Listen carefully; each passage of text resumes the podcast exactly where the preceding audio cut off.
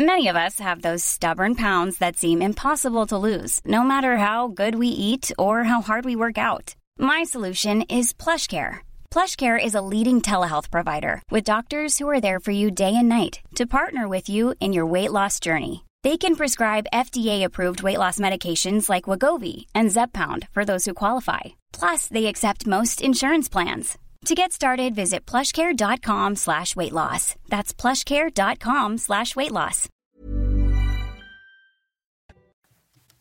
C'est News, il est 6h. Merci d'être avec nous. Regardez, toute l'équipe est là, comme tous les matins. On est avec euh, Augustin Donadieu, Gauthier Lebret, euh, Tanguy Hamon. On est avec Harold Iman, Alexandra Blanc et Lomic Guillot. À la une ce matin, la lenteur de la justice. Marie-Lorraine est atteinte d'une maladie neurodégénérative. Elle a été agressée chez elle à Angers en 2019, mais le procès n'aura pas lieu. Euh, le procès n'aura lieu qu'en 2025, soit six ans après. Elle se demande si elle sera encore en vie à ce moment-là. Vous allez l'entendre. L'horreur dans un bar du 18e arrondissement de Paris. Une jeune femme a été violée à la fin du mois de décembre. L'agresseur est un Algérien en situation irrégulière. Tanguy Hamon est avec nous. Les inondations, elles ont fait un mort en Loire-Atlantique, à Safré, près de Nantes. On rejoindra Michael Chailloux en direct avec nous dans, dans la matinale. A tout de suite, Michael. Un attentat en Iran quelques heures après l'élimination du numéro 2 du Hamas au Liban. Comment évaluer le risque d'embrasement dans la région? Harold Iman avec nous. A tout de suite, Harold. Il manque en France 60 000 chauffeurs routiers. Comment est-ce possible? Lomic Guillot va répondre à cette question. A tout de suite, Lomic. Une justice qui tourne au ralenti, des tribunaux surchargés, c'est la double peine pour les victimes d'agression, déjà marquées par ce qu'elles ont subi. Elles pâtissent en plus des délais qui s'allongent pour obtenir un procès, Augustin. c'est le cas de Marie-Lorraine, habitante d'Angers. Elle est atteinte d'une maladie neurodégénérative. Elle a subi une agression en 2019, mais le procès de son agresseur n'est programmé qu'en 2025. Et aujourd'hui, elle se demande si elle sera encore vivante au moment du procès. Michael Chailloux a recueilli son témoignage marquant. 12 juillet 2019, à 3 heures du matin, quatre hommes pénètrent par le balcon dans cet appartement d'Angers. Ils séquestrent et violentent Marie-Lorraine pour lui soutirer des bijoux. Elle est atteinte d'une maladie dégénérative, mais elle réussit à faire fuir ses tortionnaires qui seront vite identifiés grâce à cette caméra de vidéosurveillance. Leur procès doit se tenir le 21 janvier 2025, près de six ans après les faits. J'ai subi une agression très violente et je subis une deuxième agression euh, du système judiciaire français actuellement. Est-ce que je serai encore vivante? Euh, à la prochaine audience. Si l'instruction était close dès 2020, l'affaire a été renvoyée à quatre reprises, notamment pour des questions d'embouteillage du système judiciaire. Sans procès, Marie-Lorraine ne peut pas tourner la page. Moi, je veux vraiment voir ces personnes, euh, entendre euh, au moins leurs excuses. C'est une prison à ciel ouvert parce que euh, je suis, je me sens puni par le système judiciaire. C'est une punition, une punition à laquelle, franchement, je n'ai je crois que je n'y ai pas le droit. 49 conciliations, c'est le nom du groupe qu'elle a lancé sur les réseaux sociaux pour recueillir les témoignages de victimes comme elle, prisonnières d'un système judiciaire en souffrance. Un homme d'origine tunisienne en situation irrégulière sur le territoire a agressé sexuellement une touriste à Nice. Les deux policiers municipaux qui sont allés au secours de la victime ont également été attaqués. Donc les, trois victimes ont porté plainte. Hein. Effectivement, et l'agresseur euh, âgé de 29 ans a été condamné hier en comparution immédiate à trois ans d'emprisonnement avec mandat de dépôt. Il s'est vu délivrer une obligation de quitter le territoire français par la préfecture des Alpes-Maritimes. Et puis à Paris, un homme a été interpellé dans un bar du 18e arrondissement de la capitale pour euh, le viol d'une femme dans les toilettes de l'établissement. Les faits se seraient déroulés le 29 décembre au petit matin. Tanguy Hamon avec nous, service police-justice de, de CNews. Qu'est-ce qu'on sait de ce qui s'est passé? Eh bien, les faits se sont déroulés, euh, comme vous l'avez dit, dans les toilettes d'un bar du 18e arrondissement de Paris, boulevard de Clichy. Euh, la jeune victime, âgée de 24 ans, fêtait un anniversaire avec des amis. Les images de vidéosurveillance de l'établissement montrent le suspect l'embrasser de force, puis l'a poussé dans un des cabinets. Là, il l'aurait violé et ce sont les amis de la victime qui ont permis de le faire fuir. Ils s'inquiétaient de ne pas revoir euh, revenir la jeune femme dans la salle du bar. Ils ont forcé la porte. L'homme a été interpellé par les forces de l'ordre. Euh, il était alcoolisé. Il a nié les faits de viol, mais il est désormais mis en examen pour viol par personne en état d'ivresse manifeste. Il est actuellement en détention provisoire. Quel est son profil? Eh bien, il s'agit d'un Algérien né en 1997. Il a donc 26 ans actuellement. Il est en situation irrégulière en France. Il est sans profession, sans domicile fixe. Et comme je vous l'indiquais, il se trouve aujourd'hui en détention provisoire pendant que l'instruction a lieu. Merci beaucoup Tanguy. Avez-vous confiance en la justice pour régler les problèmes de délinquance Je vous pose la question ce matin, vous flashez le QR code et vous répondez, vous enregistrez une petite, euh, une petite vidéo et vous passez à l'antenne à 7h30 ou à 8h30. Voilà, est-ce que la justice est au niveau selon vous? Les policiers arrêtent, mais est-ce que le problème c'est pas après? Euh, Est-ce qu'il y a des problèmes de moyens? Est-ce qu'il y a des problèmes de laxisme? On en parle. On sera d'ailleurs avec Pierre-Marie Sève de l'Institut pour la justice à 7h10 ce matin. Les inondations, elles ont fait un mort en Loire-Atlantique. Le corps d'un homme de 73 ans découvert dans sa voiture en partie immergée dans la commune de Safré au nord de Nantes. On va partir euh, tout de suite sur le terrain, hein, Augustin. Oui, Mickaël Chailloux, vous êtes en, direct de cette commune de Safré où a été retrouvé euh, le corps de cet homme de 73 ans. Que s'est-il passé hier dans la journée? Alors cet homme euh, qui s'appelle Bernard Hucher, vous l'avez dit, 73 ans, euh, est parti, pardon, excusez-moi, mardi matin euh, de sa maison qui se trouve dans un lieu dit de la commune de Safré. Il a pris sa voiture pour venir chercher du pain dans le bourg de Safré où je me trouve ce matin. Mais cet homme n'est jamais revenu et c'est donc sa compagne qui a donné l'alerte. Les gendarmes ont procédé à plusieurs recherches, notamment via hélicoptère. Et hier, en euh, début d'après-midi, euh, c'est la mère de Safré elle-même qui a signalé aux gendarmes qu'un coffre euh, de voiture dépassait d'une rivière en crue sur un passage à, à Et en faisant des recherches, c'est là que les gendarmes ont retrouvé le corps de cet homme de 73 ans qui, selon le procureur de la République de Nantes, dans un communiqué hier soir, nous indiquait que cet homme a vraisemblablement enfreint euh, les règles puisqu'il a décidé de passer malgré euh, le fait que ces taxes étaient fermées à la circulation du fait des inondations. Je vous rappelle que ici, depuis le week-end dernier, on a subi de nombreuses précipitations et de nombreux axes sont fermés à cause des crues qui se sont déversées sur la région. Merci beaucoup, merci beaucoup, Mickaël Chailloux, donc en direct de, de, Safré. Le désespoir des habitants du Pas-de-Calais. Plus de 300 d'entre eux ont été contraints de quitter leur domicile une deuxième fois sous les eaux en un mois et demi seulement. Hein. les crues touchent six autres départements du nord de la France classés en, en, vigilance orange. À chaque fois, des habitants qui ont tout perdu. À Blandec, placé en vigilance rouge, crue par Météo France ce mercredi, notre équipe a rencontré Francis. Sa maison est devenue inhabitable. Vous allez le voir dans ce reportage de Florian Paume, Raphaël Lazreg et Audrey Berthaud. Regardez, le travail, c'est dingue. Une deuxième piscine. Depuis dimanche, la maison de Francis est sous l'eau. Son garage est totalement inondé. L'eau remonte petit à petit chez lui. Elle est, elle est chez moi, elle est dans le sous-sol, mais ça remonte c'est des parpaings, donc les parpaings, ça boit beaucoup, ça monte. Et ça goûte sur le plafond, ça goûte. Francis, sa femme et ses deux enfants vivent ici sans électricité depuis ce week-end, le compteur électrique étant sous l'eau.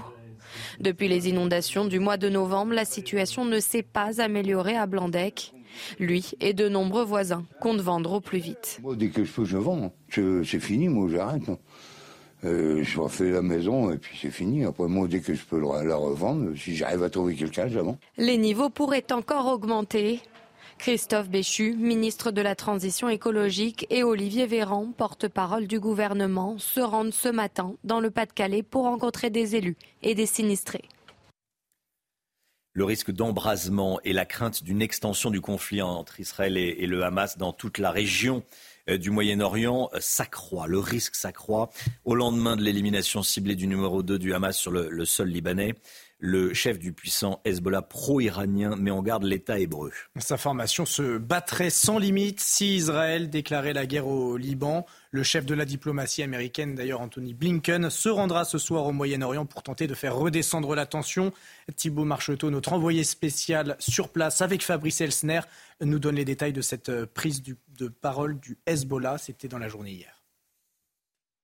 C'était une prise de parole prévue mais très attendue de la part d'Hassan Nasrallah, le chef du Hezbollah, euh, qui a évidemment réagi à la mort du numéro 2 de la branche politique du Hamas, Salah al-Harouri, euh, qui a été tué sur le sol euh, libanais. Il a dit effectivement que le Hezbollah ne pouvait pas rester silencieux face à la situation et qu'il n'avait pas peur de la guerre. Je vous propose de l'écouter.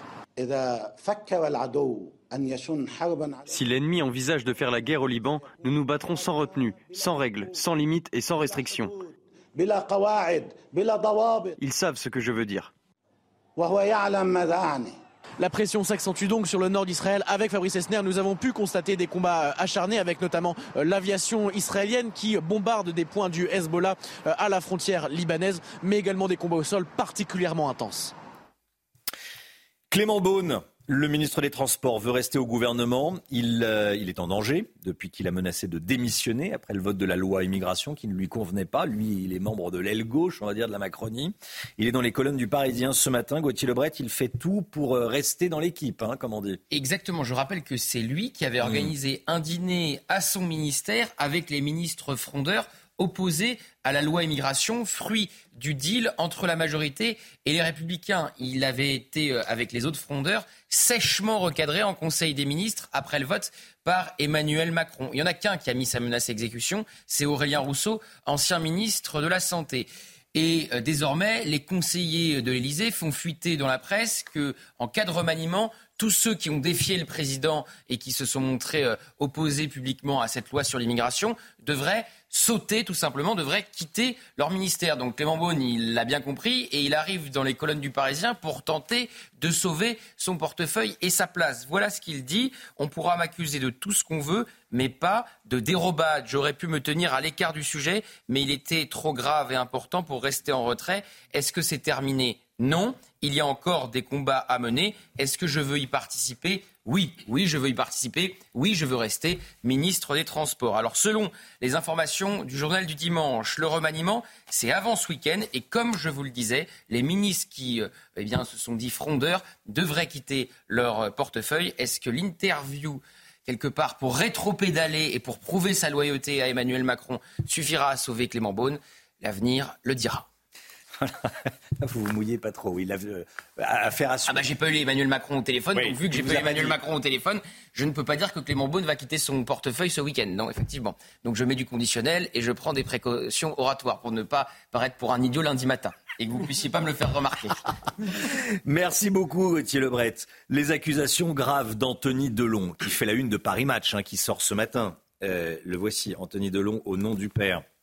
Il accuse sa sœur Anouchka d'avoir été complice d'Iroli Rollin. Vous savez, cette, cette dame qui s'occupait d'Alain Delon. Selon Anthony Delon, Anouchka connaissait les agissements d'Ironie Rollin et les a dissimulés, cachant ainsi la détresse dans laquelle son père se trouvait.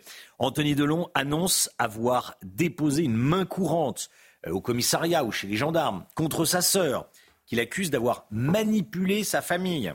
Anthony Delon qui dit par ailleurs que son père âgé de 88 ans ne va pas bien, il n'est pas en bonne santé. Il ne supporte plus de se voir comme ça, diminuer, il parle peu, ça le fatigue, ou bien ça l'énerve quand on le fait répéter parce que sa voix n'est plus placée, je veux dire audible. Voilà, bon, euh, il se confie, Anthony Delon, dans, Paris Match, c'est à lire dans le magazine Paris Match qui sort aujourd'hui. Restez bien avec nous dans un instant, le risque d'embrasement au Proche-Orient. On va euh, en parler avec vous, Harold Diman, tout de suite.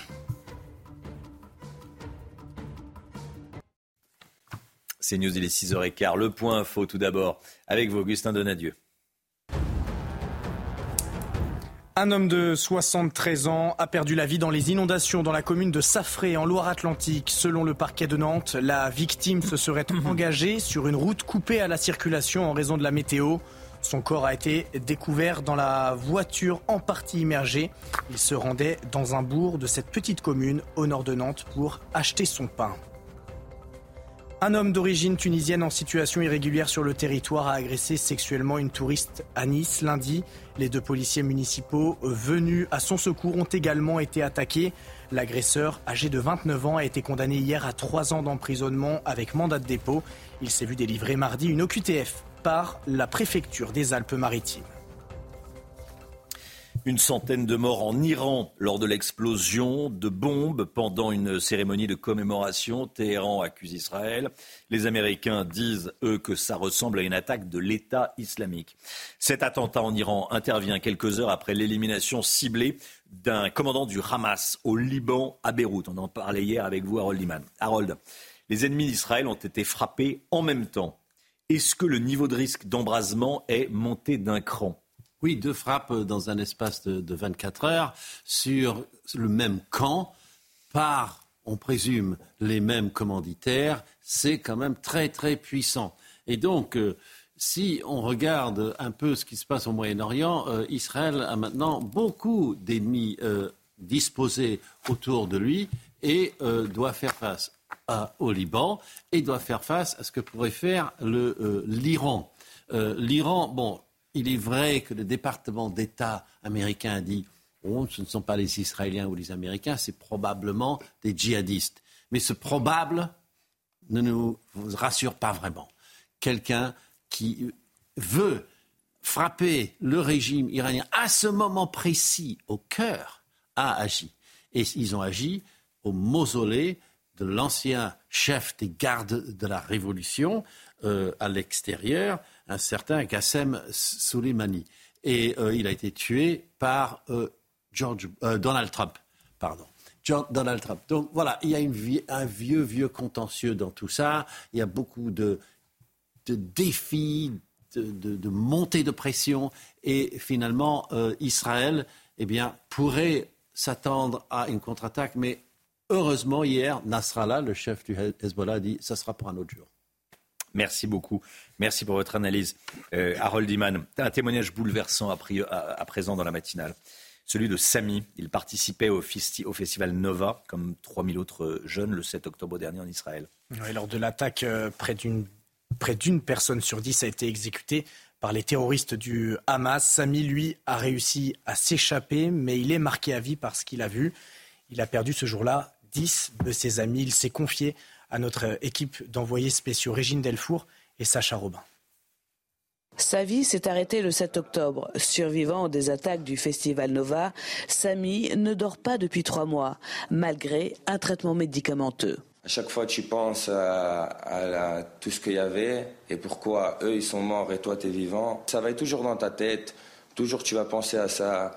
Toujours, tu regardes arrière, tu regardes de, de partout s'il n'y a rien tous les bruits, même si c'est une petite moto ou même un petit truc, tu regardes, tu, qu'est-ce qu'il y a?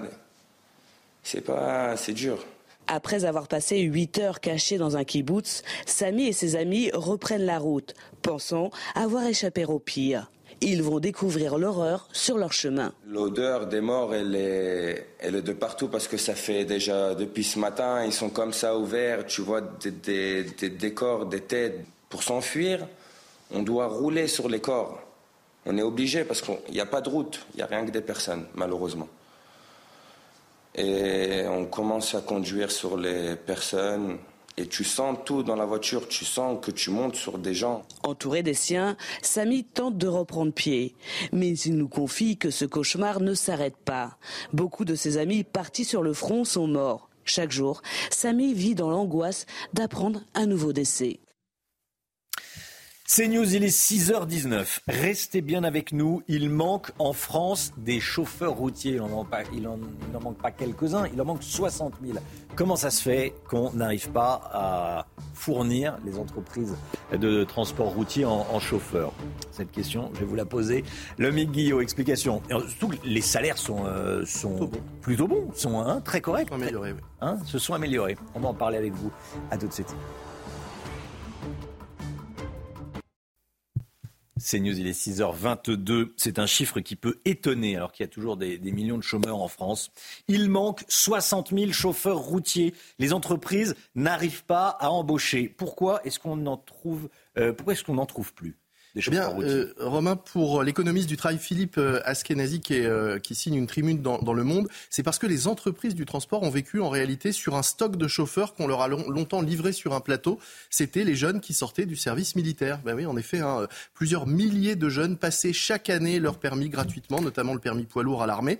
Et une fois revenus au civil, eh bien, ils trouvaient du travail dans les entreprises de, de transport. Sauf que, avec la suppression du service militaire en 1995, ce vivier s'est tari. Et les employeurs, de leur côté, eh bien, ils n'ont absolument pas anticipé la chose et le fait que maintenant, eh bien, tous ces anciens euh, appelés euh, avec le permis poids lourd allaient partir à la retraite. Ils n'ont rien fait, ces employeurs, pour chercher à attirer d'autres profils et améliorer l'attractivité du métier. L'État non plus, hein, il n'a pas du tout anticipé cet effet de la suppression du service militaire. Résultat, aujourd'hui, c'est un véritable mur de recrutement que se retrouvent confrontés les entreprises du transport. Il va manquer, il manque 60 000 chauffeurs en France aujourd'hui. Il va manquer d'ici trois ans 2 millions de chauffeurs en Europe. Autant dire qu'on ne va pas non plus pouvoir aller chercher cette main-d'œuvre ailleurs, avec pour effet de tout cela eh bien, une complication des flux logistiques. On l'a déjà vu, notamment dans le secteur automobile, où les constructeurs ont du mal à faire livrer aujourd'hui leurs véhicules et une augmentation des coûts de transport. Alors, cela étant dit, qu'est-ce qui empêche aujourd'hui certains chômeurs de se tourner vers ce métier qui recrute C'est vrai, d'abord c'est un métier indispensable, Le mais dont on parle euh, peu. Vous saviez sans doute pas d'ailleurs qu'il y avait autant de postes non pourvus euh, aujourd'hui. 7%, hein, 7% des postes de chauffeurs disponibles ne trouvent pas preneur. C'est un métier qui est aussi assez peu mis en avant euh, à l'école et dans les formations et qui n'est pas non plus très féminisé. Hmm. C'est bien payé? Oui, ces dernières années, beaucoup d'efforts ont été faits pour rendre le métier attractif malgré ses contraintes. Un débutant gagne 1600 euros net et le salaire moyen est de 2600 euros avec les primes. Les conditions de travail ont été aussi euh, nettement améliorées. Alors c'est vrai que le permis poids lourd, euh, ça a un coût, hein, en moyenne euh, 5000 euros, mais il existe de très nombreuses aides qui permettent aujourd'hui de financer intégralement ce permis. Parce qu'après tout, il vaut mieux euh, payer une formation à des jeunes sans emploi ou des chômeurs que de verser des allocations. Hmm. Sauf qu'en face, il faut trouver des volontaires à mettre euh, derrière le volant. Alors bien sûr, on peut euh, pas forcer les gens à aller euh, conduire des poids lourds, mais à chaque fois qu'on donne l'exemple comme ça d'un secteur où autant de postes sont à pourvoir et ne trouvent pas euh, preneur, on se dit qu'il faudrait sans doute plus que des mesures gentiment incitatives pour pousser les chercheurs d'emploi là où ils pourraient trouver un emploi. Ouais. C'est vrai qu'il y, y a des contraintes. Quand on est chauffeur de poids lourd, on ne dort pas toujours chez soi. Euh, il y a des côtés sympas. On, voyage, on voit du pays. euh, On ne transporte euh, pas que des marchandises, on peut aussi transporter des personnes. On, On a beaucoup de mal à recruter également ouais. des transporteurs, enfin des, des chauffeurs de, de cars par exemple. Il y a beaucoup de diversité dans ce métier, mais voilà, ça n'attire pas et c'est peu connu. 1600 euros net à l'embauche, hors prime, hein. donc on touche des primes en plus. 2600 euros net salaire moyen et 3000 euros net en fin de carrière. Bon, Parfois plus et, et parfois plus. et 60 000 postes à pourvoir. Et 60 000 portes à pouvoir. Voilà, le message est passé si ça vous, euh, si ça vous intéresse et si vous cherchez du, du travail. Il est 6h26, tout, tout de, tout de suite la météo, et on commence avec la météo des neiges. La météo des neiges avec Murprotec, expert en traitement définitif contre l'humidité. Diagnostic gratuit sur murprotec.fr. Après les chutes de neige en matinée ce jeudi sur les Alpes du Nord des 1300 mètres d'altitude, pas de flocons annoncés sur l'ensemble des reliefs. Le risque d'avalanche reste élevé à l'Alpe d'Huez. Il est tombé plus de 20 cm de neige à Courchevel début janvier. La NMSM a relevé des températures proches du zéro, comme à Font-Romeu. Enfin, la neige est douce à la Clusaz. Les dernières chutes dataient du 1er janvier. 1,85 m de neige pour le cumul à 2600 mètres d'altitude. 27% du domaine est couvert en neige de culture. C'était la météo des neiges avec Murprotec, expert en traitement définitif contre l'humidité. Diagnostic gratuit sur murprotec.fr. Le temps, Alexandra Blanc.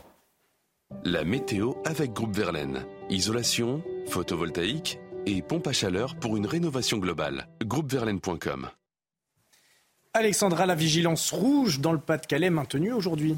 Et oui, malheureusement, mon cher Augustin, elle se poursuit euh, sur le Pas-de-Calais avec la crue exceptionnelle de l'AA et les cours d'eau qui continuent de déborder. Vous êtes nombreux à avoir les pieds dans l'eau. Alors rassurez-vous, on aura un peu moins de précipitations aujourd'hui. On attend localement entre 7 et 15 mm de pluie euh, sur le Pas-de-Calais, puis quelques averses en remontant vers les Ardennes, vers l'Aisne ou encore pour le département euh, du Nord. Et puis regardez ce record de froid. Les Suédois ont froid avec des températures largement hivernales. On attend en moyenne moins 12, moins 13 degrés dans les rues euh, de Stockholm euh, cet après-midi, mais également euh, ce week-end. Et puis regardez, record battu. On n'avait pas eu aussi froid depuis 25 ans en Laponie suédoise avec moins 43,6 degrés la nuit dernière. Sur le nord, Laponie suédoise, sur le...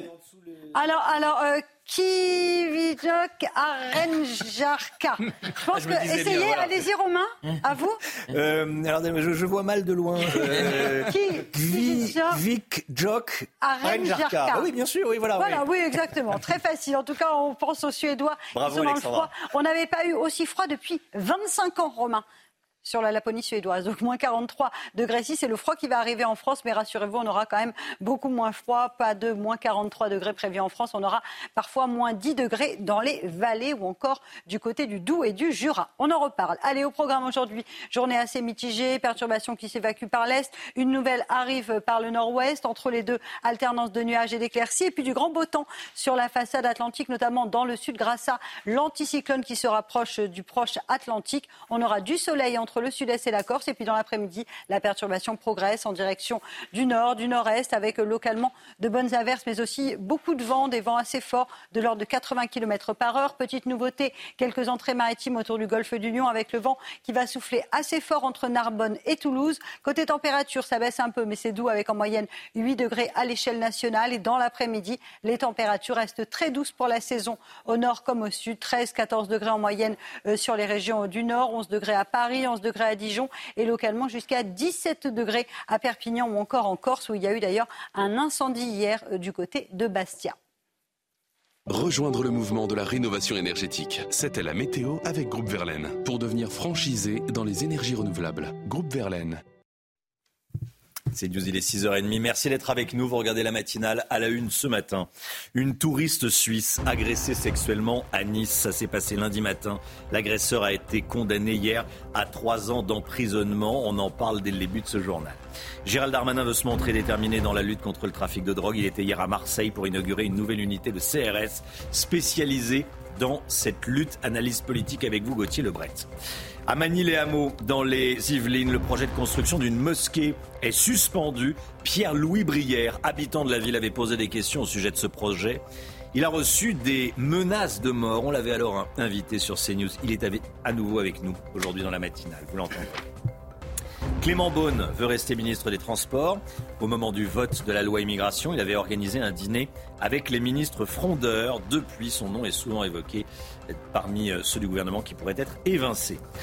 Un homme d'origine tunisienne, donc en situation irrégulière sur le territoire, a agressé sexuellement une touriste à Nice. Les deux policiers municipaux euh, qui ont été appelés au secours ont également été attaqués. Que ce soit la victime du viol ou les policiers, ils ont tous les trois porté plainte. L'agresseur âgé de 29 ans a été condamné hier en comparution immédiate à trois ans d'emprisonnement avec mandat de dépôt. Il s'est vu également euh, délivrer euh, mardi une OQTF par la préfecture des Alpes-Maritimes. Tancred Guillotel avec Franck, Franck Trivio. L'agression s'est produite à proximité de la promenade des Anglais à Nice lundi matin. Une touriste suisse âgée de 52 ans, accompagnée de sa fille, sort de son véhicule lorsqu'un homme en état d'ivresse l'aborde et lui demande des faveurs sexuelles. Et conduit, il la plaque alors contre une haie et l'agresse sexuellement. Immédiatement alertés, deux policiers municipaux se portent au secours de la victime et interpellent avec difficulté l'individu. Il a blessé les policiers qui ont eu tous les deux deux jours d'ITT délivrés par la médecine légale, euh, avec euh, de- de- des abrasions, importantes des mains qui étaient ensanglantées. Ça aurait pu être beaucoup plus grave parce que euh, le mis en cause euh, était porteur d'un couteau sur lui. L'agresseur, d'origine tunisienne et âgé de 29 ans, est en situation irrégulière sur le sol français depuis deux ans. Bruno Bartocchetti, du syndicat SGP Police Zone Sud, constate un certain nombre d'infractions commises par les clandestins dans la région. Pour beaucoup, on voit bien que la, la délinquance devient un sujet. Alors, j'insiste bien, ça part pas forcément sur des agressions sexuelles, mais on a en tout cas une recrudescence de, de, de vols, d'agressions, de, de, de délits en tout genre. La préfecture des Alpes-Maritimes a délivré mardi une OQTF à l'encontre de l'agresseur. Après avoir effectué sa peine de trois ans d'emprisonnement, il devra être expulsé et sera interdit de territoire français pendant dix ans. Est-ce que vous avez confiance en la justice pour régler les problèmes de délinquance? C'est la question que je vous pose euh, ce matin. Est-ce que la justice est au niveau Euh, Pourquoi est-elle surchargée quand on voit ce qui se passe en France, de nombreuses enquêtes et de nombreuses affaires qui mettent un temps incommensurable à être, à être réglé. Est-ce que la justice est au niveau pour régler les problèmes de délinquance? Je vous pose cette question euh, ce matin. Le ministre de l'Intérieur tient à, effectuer sa 30e visite à Marseille. Gérald Darmanin a inauguré la CRS 81 une nouvelle unité spécialisée dans la lutte contre les violences urbaines et contre le trafic de drogue, Augustin. il en a profité pour réaffirmer sa volonté de lutter contre le trafic de stupéfiants. Il a dressé également le bilan 2023 dans la cité phocéenne. On fait le point avec Solène Boulan et Olivier Gangloff. En déplacement à Marseille hier, Gérald Darmanin parle d'une année record dans la lutte contre le trafic de stupéfiants. Selon le ministre de l'Intérieur, 7 tonnes de cannabis et 400 kilos de cocaïne ont été saisis en 2023 dans les Bouches du Rhône. 90 points de deal ont été recensés en 2023, contre 160 en 2021, soit une baisse de 40% dans le département. Un chiffre à prendre avec des pincettes selon le porte-parole d'Alliance Police, le trafic visible étant souvent remplacé par de la livraison à domicile, aussi appelée Uber. Ils ont plutôt orienté la vente de stupéfiants euh, par le Uber parce qu'ils considéraient qu'ils euh, se faisaient euh, se faisaient contrôler et interpeller beaucoup trop souvent. Et puis ils ont de plus en plus de mal à trouver de la main d'œuvre qui acceptait de faire ça également. Donc ils préfèrent passer par par du Uber Sheet où il suffit de recruter des, des, euh, des, des, des, conducteurs de scooters ou des conducteurs de voitures pour aller livrer au domicile de la personne qui a fait sa commande, sa commande par les réseaux sociaux, notamment Snapchat et, TikTok. L'an dernier, dans la cité phocéenne, les règlements de compte liés au trafic de drogue ont provoqué la mort de 49 personnes. Gauthier Lebret, tiens, euh, décryptage politique. Euh, c'est étonnant que Gérald Darmanin choisisse Marseille pour vanter son, son bilan. Il prend le, le risque d'être en décalage avec la, la, réalité. Il y a eu près de 50 règlements de compte l'année dernière. Exactement, 50 euh, morts, c'était quasiment 49.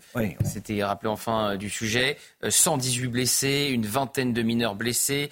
Alors effectivement, Gérald Darmanin, donc il était là pour inaugurer cette nouvelle CRS 81, en rappelant que 40 euh, des points de deal ont été euh, démantelés. Il a rappelé également que la promesse d'Emmanuel Macron euh, d'envoyer 300 policiers supplémentaires en trois ans dans la cité phocéenne a été tenue, promesse tenue, dit le ministre de l'Intérieur. Mais effectivement, ça apparaît en, décalage de venir vanter son bilan à Marseille, symbole des symboles dans évidemment le trafic de drogue. Il a même dit la sécurité des Marseillais est assurée par l'État tout en reconnaissant tout de même qu'il y a encore beaucoup de travail. Donc ça refait penser à une scène. La dernière fois qu'Emmanuel Macron euh, s'est rendu dans euh, les quartiers nord de Marseille, il y a une espèce de grand débat qui a été euh, organisé dans, dans, ces quartiers, dans un gymnase, et vous aviez des femmes qui ont perdu des enfants justement dans la guerre des gangs et dans, et dans, le trafic de drogue. Et quand vous écoutiez ces mères de famille endeuillées, elles n'avaient pas l'impression que la sécurité était assurée à Marseille. Donc c'est le décalage avec le réel. C'est parfois le reproche qu'on peut faire au ministre de l'Intérieur, y compris après après la nuit du 31 décembre, quand il explique que c'était une nuit calme malgré des centaines de voitures brûlées et des centaines d'arrestations. Merci beaucoup Gauthier. Euh, la Corse était euh, jusqu'ici épargnée euh, par l'antisémitisme. En tout cas, il n'y avait pas eu d'inscription antisémite euh, ni d'acte antisémite, nous euh, disait les Corses. Il y avait même une tribune, vous savez, euh, fait, la métropole devrait s'inspirer de ce qui se passe en Corse. Bien là, il y a une enquête pour dégradation par inscription qui a été ouverte après la découverte de tags à caractère antisémite à Calvi, hein, Augustin. Oui, des inscriptions qui ont été taguées en début de semaine autour d'un rond-point menant à l'aéroport de Calvi. Il était notamment écrit Juive dehors. Le maire de la ville a rapidement fait effacer ces, inscriptions. On écoute les précisions de notre correspondante en Corse, Christina Luzzi. Les inscriptions ont été taguées en noir sur des panneaux de signalisation et sur des trottoirs dans la nuit euh, de lundi à mardi à proximité de l'aéroport de Calvi. Elles contenaient notamment le message Juive fort à FLNC IFF signifiant euh, Juive dehors, Front de libération nationale corse, les Français dehors. La mairie de Calvi a immédiatement fait effacer ces inscriptions, euh, mais les réactions nombreuses ne se sont pas faites attendre, à commencer par l'association Terre à Eretz Corsiga Israël qui a fait part de son indignation dans un communiqué transmis à la presse. Épargné jusqu'à présent ne peut voir son image traîner dans la boue, offusquer son président Frédéric Joseph Bianchi. De son côté, la section corse de la Ligue des droits de l'homme a réagi sur son site indiquant que l'effacement immédiat des tags par la mairie de Calvi ne devait pas inciter à moins de vigilance et que l'antisémitisme était inacceptable. Plusieurs mouvements nationalistes ont également condamné ces actes, comme le Parti de la Nation Corse ou encore Fais-moi Siga. Et par ailleurs, une enquête pour dégradation par inscription a été confiée à la gendarmerie. Elvis Presley, bientôt en concert à Londres. Non, vous ne rêvez pas. C'est la promesse de ce spectacle. Alors, c'est bon, j'ai tous mes moyens euh, intellectuels. Enfin, j'espère, j'essaye. Oh. Euh, il n'est pas. Euh, voilà, ça, ça, sera un hologramme. Ça sera un hologramme de d'Elvis Presley. Le King apparaîtra sous la forme d'un hologramme bien réaliste. Quelques concerts prévus où? On va l'entendre, Elvis Presley. Là, je l'entends pas. Je le vois, je l'entends pas. On va, on va l'entendre dans quelques instants. Vous ouais? poser une question. Où est-ce qu'on va pouvoir oui. effectivement assister à ces concerts? Eh bien, il, il passera par Las Vegas, Berlin et Tokyo. Et dès novembre 2024, il sera dans la capitale britannique à Londres. Comment cet hologramme a été rendu possible à votre avis, Romain? Bah avec l'IA, euh, l'intelligence artificielle, oui. C'est ça, un condensé de vidéos, d'archives de lui en concert, des vidéos intimes prises par ses proches, ce qui donne un résultat euh, magnifique sur scène et on écoute.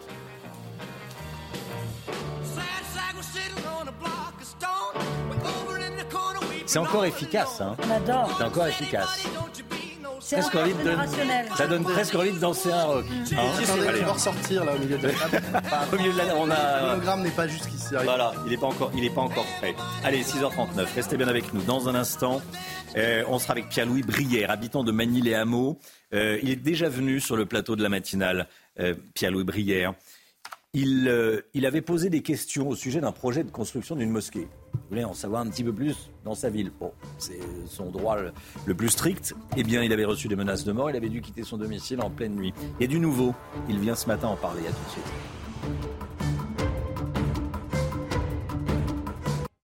C'est News, il est 7h moins le quart. Merci d'être avec nous. Tout d'abord, le point info avec vous, Augustin Donadieu.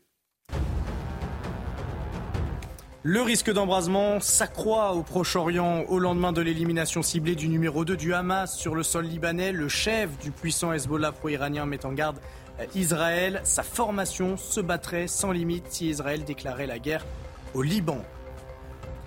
Un homme de 26 ans, né en Algérie, a été mis en examen pour viol par personne en état d'ivresse hier. Il a été interpellé dans un bar du 18e arrondissement de Paris après le viol d'une femme dans les toilettes de l'établissement. L'homme a été placé en détention provisoire.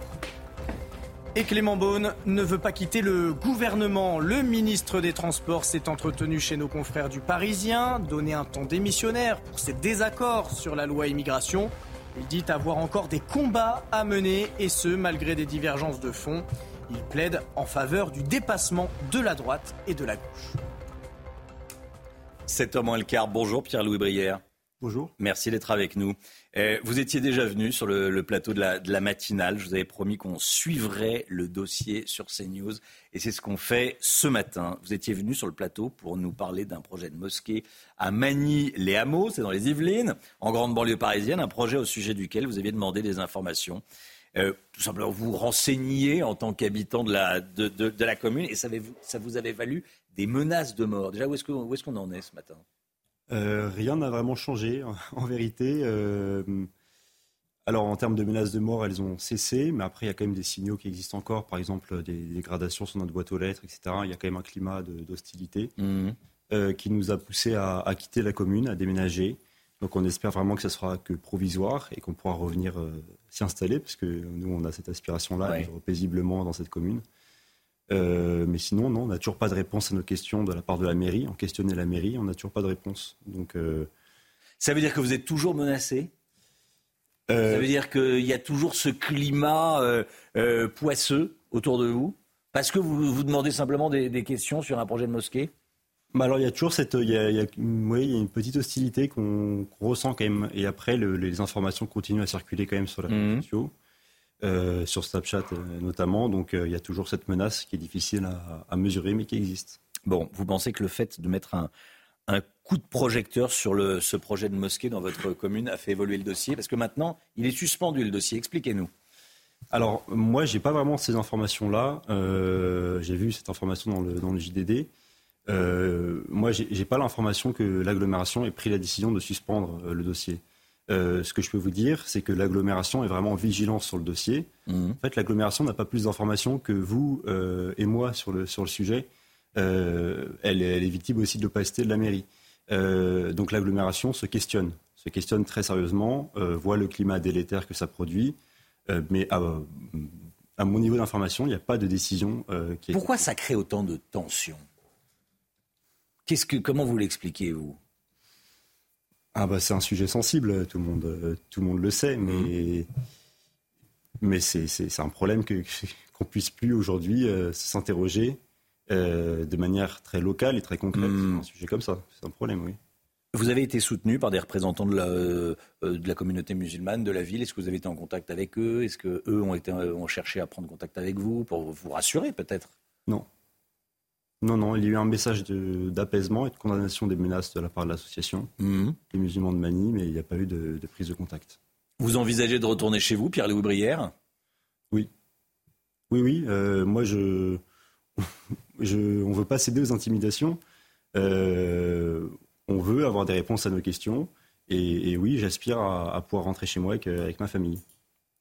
Merci beaucoup d'être venu ce matin sur le, plateau de la, de la matinale de, de, CNews. Bon courage à vous. À chaque fois, on va, on va suivre hein, à, chaque étape. Je retiens que euh, pour vous, le projet n'est pas suspendu, qu'il y a de l'opacité toujours de la part de la, de la mairie. C'est ce que vous nous avez dit ce matin. C'est ça. Merci beaucoup d'être venu.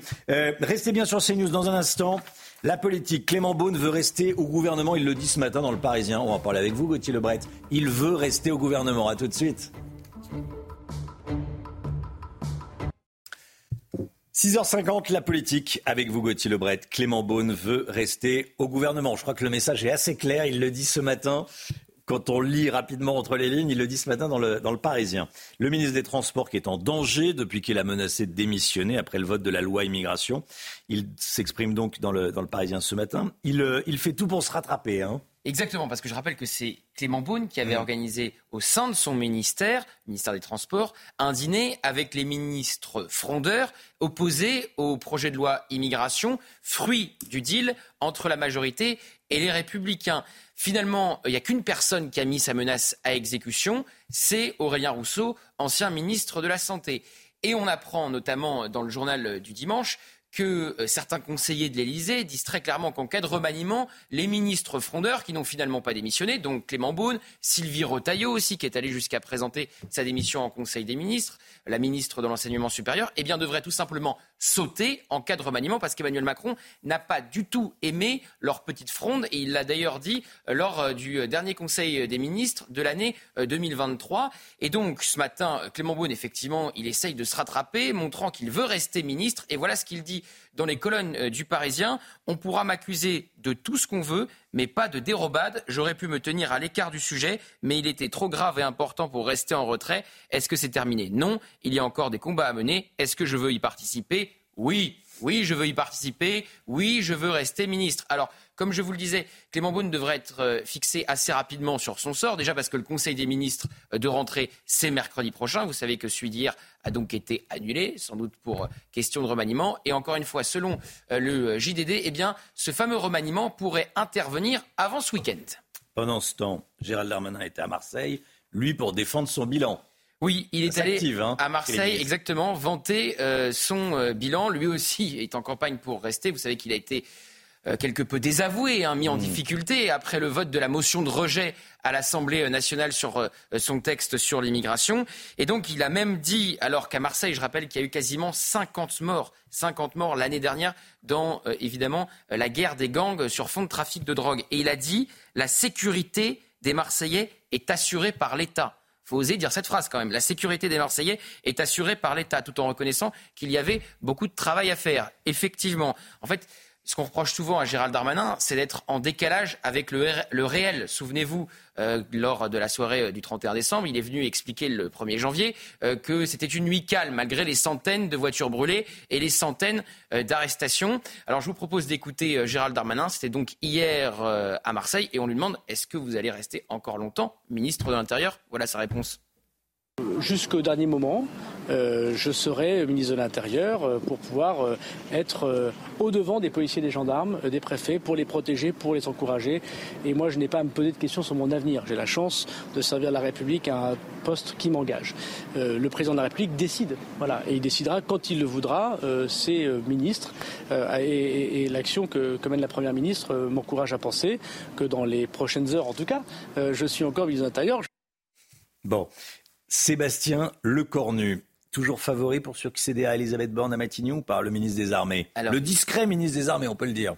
Mais il aime bien les premiers ministres discrets qui ne lui hmm. font pas de l'ombre. Donc c'est vraiment dans la colonne plus. Hein. Souvenez-vous de Jean Castex et actuellement Elisabeth Borne. Il ne faut pas un profil comme Édouard Philippe qui pourrait lui faire de l'ombre et qui pourrait avoir des, ambitions euh, XXL pour, euh, vers d'autres horizons. Alors, euh, Sébastien Lecornu, il est même à la une du Figaro ce matin. On le nomme le réserviste du président qui pourrait donc terminé à Matignon. il y a plusieurs députés de la majorité qui s'expriment dans cet article du Figaro, vantant tous les mérites et toutes les qualités euh, de Sébastien Lecornu. C'est quelqu'un comme ça qu'il nous faut, dit euh, Anne Jeunetet. Euh, Carl Olive rappelle qu'il est loyal au président. En fait, c'est depuis le grand débat. C'est lui qui a chapeauté le grand débat quand il était dans un autre ministère. Et donc, c'est depuis le grand débat qu'il s'est rapproché du président de la République pour terminer dans son premier cercle. Alors, honnêtement, si c'est lui qui se retrouve à la place d'Elisabeth Borne, ça changerait quoi? Strictement rien. Sa nomination ne changerait pas euh, grand-chose. C'est juste la personne qui changerait, la personnalité. Pour ne... Donc ça changerait rien à la situation euh, politique, ça décoincerait rien à l'Assemblée nationale. Donc on est en droit de se dire, on prend les mêmes et on recommence. Merci beaucoup, euh, Gauthier Lebret. Bon, il y a des informations qui disent que le remaniement aura lieu avant le week-end. Hein bah, c'est ce que je vous disais, c'est l'information du journal du dimanche, effectivement. On verra, on verra. En tout cas, une chose est sûre, c'est on n'a toujours pas la raison officielle ça commence à nous chagriner, euh, de l'annulation du Conseil des ministres hier. Donc si ce n'était pas pour un remaniement, est-ce que quelqu'un avait un rhume et avait peur de contaminer les autres? Nous, ça nous chagrine, ça, ça fait beaucoup rire le président de la République qui... Euh, Alors, ça fait sans doute rire le président de la République, euh, quelques conseillers. Qui s'amusent. Les Français, je pense, n'en ont strictement... allez, j'allais dire rien à faire, mais pas grand-chose à Là, faire. vous tirez une balle dans le pied. Mais oui, c'est vrai que vous tirez une balle dans le pied c'est en décalage avec évidemment euh, leurs préoccupations. Évidemment, quand on voit les inondations, on est sur place, bien sûr, la délinquance. Euh, les problèmes de la justice, je vous pose la question d'ailleurs ce matin, tiens, est-ce que la justice euh, est trop lente pour lutter contre la délinquance? Est-ce que vous avez confiance en la justice? Je voudrais que vous répondiez à cette question si vous le souhaitez, bien sûr. Vous le savez, vous flashez le QR code avec votre smartphone. Vous répondez à la question, vous enregistrez une petite vidéo et vous passez à l'antenne 7h30 et 8h30. C'est la seule matinale qui vous donne la parole sur CNews. Mais c'est tellement important, tellement important, tellement important. Vous le savez. Voilà. 8h10, euh, soyez là. Jérôme Fourquet, politologue, auteur du livre La France d'après sera avec nous, invité de la grande interview de Sonia Mabrouk sur CNews et Europe 1. Le temps tout de suite avec Alexandra Blanc. La météo avec Groupe Verlaine. Isolation, photovoltaïque et pompe à chaleur pour une rénovation globale. Groupeverlaine.com. Alexandra, une météo toujours avec des inondations dans le nord et une vigilance rouge. Oui, en effet, la vigilance rouge qui va se maintenir sur le Pas-de-Calais. On attend localement entre 7 et 15 mm de pluie, donc rien à voir avec ce qu'on a vécu en début de semaine, mais on attend encore quelques pluies et surtout, nous avons toujours cette crue exceptionnelle de l'Aa avec évidemment ces cours d'eau euh, qui débordent et ces inondations. Vous êtes nombreux à avoir donc les pieds dans l'eau et puis il y a également quatre autres départements, notamment les Ardennes ou encore le département du Nord où certains cours d'eau débordent et donc la vigilance est maintenue par Météo France. Alors retour du froid à partir de la fin de semaine températures qui s'annoncent tout simplement hivernales. Et oui, températures qui vont dégringoler. Ça va commencer à se mettre en place à partir de samedi, mais c'est surtout à partir de dimanche que les températures vont baisser. Ce sera le retour du fameux Moscou-Paris avec ce froid qui va donc nous arriver de la Sibérie et ces températures qui s'annoncent donc vraiment glaciales, hivernales. On attend moins 10, moins 15 degrés dans les vallées, notamment dans le Doubs, le Jura ou encore les Alpes. On parlera bel et bien d'une vague de froid entre le centre et l'est du pays. C'est toujours un vrai débat. par le temps de vague de froid, et bien dans certaines régions, vous allez avoir froid pendant plus de trois jours avec des journées qui seront sans dégel, des températures négatives le matin comme l'après-midi. Alors au programme aujourd'hui, une journée assez mitigée, la perturbation d'hier qui s'évacue actuellement par les régions de l'Est avec localement quelques averses, de la neige en montagne et puis une nouvelle perturbation arrive par le nord-ouest, notamment euh, sur la Bretagne, le Finistère qui sera donc de nouveau concerné par les fortes précipitations. Entre les deux, alternance de nuages et d'éclaircies et puis dans le sud, toujours du du grand beau temps avec le maintien du vent. Dans l'après-midi, la perturbation progresse. Elle sera accompagnée de bonnes rafales de vent. Vous le voyez entre le nord-ouest et euh, le nord euh, du pays. On retrouvera à l'avant quelques nuages et puis quelques entrées maritimes autour du golfe du Lion avec le vent d'autant qui va souffler assez fort entre Narbonne et Toulouse. Les températures, températures très douces ce matin, 8 à Paris, 11 degrés à La Rochelle ou encore 12 à Nice. Et dans l'après-midi, les températures resteront très douces. On reste au-dessus des normales de saison. 13 degrés en moyenne du côté de Nantes, 11 degrés à Paris et localement jusqu'à 17 degrés entre la Corse et Perpignan. Le froid arrive donc à partir de dimanche. Rejoindre le mouvement de la rénovation énergétique. C'était la météo avec Groupe Verlaine. Pour devenir franchisé dans les énergies renouvelables. Groupe Verlaine. C'est News, il est bientôt 7h. Merci beaucoup d'être avec nous. À la une ce matin, la lenteur de la justice. Marie-Lorraine est atteinte d'une maladie neurodégénérative. Elle a été agressée chez elle à Angers en 2019. Le procès n'aura lieu qu'en 2025, soit six ans après. Elle en est à se demander si elle sera encore en vie à ce moment-là. Pierre-Marie Sèvres, directeur de l'Institut pour la justice, est avec nous en, plateau. On va parler euh, de ce témoignage. On va vous diffuser dans, un instant. Bonjour Pierre-Marie Sèvres, merci d'être là et à tout de suite. Merci. L'horreur dans un bar du 18e arrondissement de Paris. Une jeune femme a été violée à la fin du mois de décembre. L'agresseur est un Algérien en situation irrégulière. Tanguy Hamon pour nous raconter ce qui s'est passé. A tout de suite Tanguy. Les inondations, elles ont fait un mort en Loire-Atlantique, à Safré, près de Nantes, où l'on rejoindra Michael Chailloux en direct avec nous. A tout de suite, Michael. Un attentat en Iran, quelques heures après l'élimination du numéro 2 du Hamas au Liban. Comment évaluer le risque d'embrasement? On verra ça avec vous, Harold Iman. A tout de suite, Harold. Une justice qui tourne donc au ralenti des tribunaux surchargés. C'est la double peine pour les victimes d'agressions. Déjà marquées parce qu'elles ont subi, elles pâtissent en plus des délais qui s'allongent pour obtenir un procès. Un exemple précis à Angers. Marilène habite Angers. Elle est atteinte d'une maladie neurodégénérative. Elle a subi une agression en 2019, mais le procès de son agresseur n'est programmé qu'en 2025. Effectivement, et elle se demande aujourd'hui si elle sera toujours vivante au moment de ce procès. Michael Chaillot, notre correspondant, l'a rencontré. Écoutez son témoignage. 12 juillet 2019, à 3 heures du matin, quatre hommes pénètrent par le balcon dans cet appartement d'Angers. Ils séquestrent et violentent Marie-Lorraine pour lui soutirer des bijoux. Elle est atteinte d'une maladie dégénérative, mais elle réussit à faire fuir ses tortionnaires qui seront vite identifiés grâce à cette caméra de vidéosurveillance. Leur procès doit se tenir le 21 janvier 2025, près de six ans après les faits. J'ai subi une agression très violente et je subis une deuxième agression euh, du système judiciaire français actuellement. Est-ce que je serai encore vivante? Euh, à la prochaine audience. Si l'instruction était close dès 2020, l'affaire a été renvoyée à quatre reprises, notamment pour des questions d'embouteillage du système judiciaire. Sans procès, Marie-Lorraine ne peut pas tourner la page. Moi, je veux vraiment voir ces personnes, euh, entendre euh, au moins leurs excuses. C'est une prison à ciel ouvert parce que euh, je suis, je me sens puni par le système judiciaire. C'est une punition, une punition à laquelle, franchement, je n'ai je crois que je n'y ai pas le droit. 49 conciliations, c'est le nom du groupe qu'elle a lancé sur les réseaux sociaux pour recueillir les témoignages de victimes comme elle, prisonnières d'un système judiciaire en souffrance. À Paris, je voulais qu'on vous raconte ce qui s'est passé. Euh, c'était à la fin du mois de décembre, le 29 décembre, au petit matin. Un homme a été interpellé dans un bar du 18e arrondissement pour le viol d'une femme dans les toilettes de l'établissement. Tanguy Hamon avec nous, service police-justice de, de CNews. Qu'est-ce qu'on sait de ce qui s'est passé, Tanguy? Racontez-nous. Bien, comme vous l'avez dit, les faits se sont déroulés dans les toilettes de ce bar du 18e arrondissement de Paris, boulevard de Clichy. La jeune femme fêtait un anniversaire avec ses amis et les images de vidéosurveillance de l'établissement montrent un suspect l'embrasser de force dans les toilettes, puis la pousser dans un des cabinets. Là, il l'aurait violée. Ce sont les amis de la victime qui lui ont permis de s'échapper. Ils s'inquiétaient de ne pas la voir revenir dans l'établissement et ils ont forcé la porte des toilettes. L'homme a ensuite été interpellé par les forces de l'ordre. Il était alcoolisé au moment des faits. Il a nié les faits de viol, mais il est désormais mis en examen pour viol par personne en état d'ivresse manifeste. Il est aujourd'hui en détention provisoire. Qu'est-ce qu'on sait de cet homme? Quel est son profil? Dites-nous.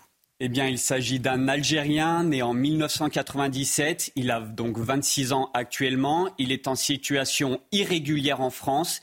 Il est sans profession, sans domicile fixe. Et donc, comme je vous le disais, il se trouve euh, actuellement en détention provisoire pendant que l'instruction a lieu. Merci beaucoup, Tanguy. Est-ce que vous avez confiance en la justice pour régler les problèmes de délinquance? Je vous pose la question. Ce matin, vous flashez le QR code et vous passez à l'antenne. Vous connaissez, le, le principe. Les inondations elles ont fait un mort en Loire-Atlantique. Le corps d'un homme de 73 ans a été découvert dans sa voiture en partie immergée dans la commune de Safré au nord de Nantes. On va prendre la direction de la Loire-Atlantique. Justement, Mickaël Chailloux, on vous retrouve. Que s'est-il passé dans la journée d'hier? Alors, c'est la disparition de cet homme avait été signalée euh, dès mardi euh, par sa compagne euh, Bernard Hucher, 73 ans, était parti chercher du pain. Il habite dans un lieu dit à quelques kilomètres du centre-bourg de, de Safré, là où je me trouve ce matin. Il est donc parti en voiture pour chercher du pain ici à Safré, mais il n'est jamais revenu. Sa compagne a signalé sa disparition. Les gendarmes ont immédiatement entrepris des recherches, des recherches qui n'ont rien donné jusqu'à ce que hier en début d'après-midi, la mère de Safré indique aux gendarmes que le coffre euh, d'une voiture émergeait, d'une rivière euh, en crue sur un passage à Gué, la rivière Isaac qui traverse euh, cette commune de Safré. Les plongeurs de la gendarmerie ont été appelés sur place et ils ont découvert le corps sans vie du septuagénaire dans ce véhicule. Hier soir, dans un communiqué, le procureur de la République de Nantes qui indiquait que très vraisemblablement, cet homme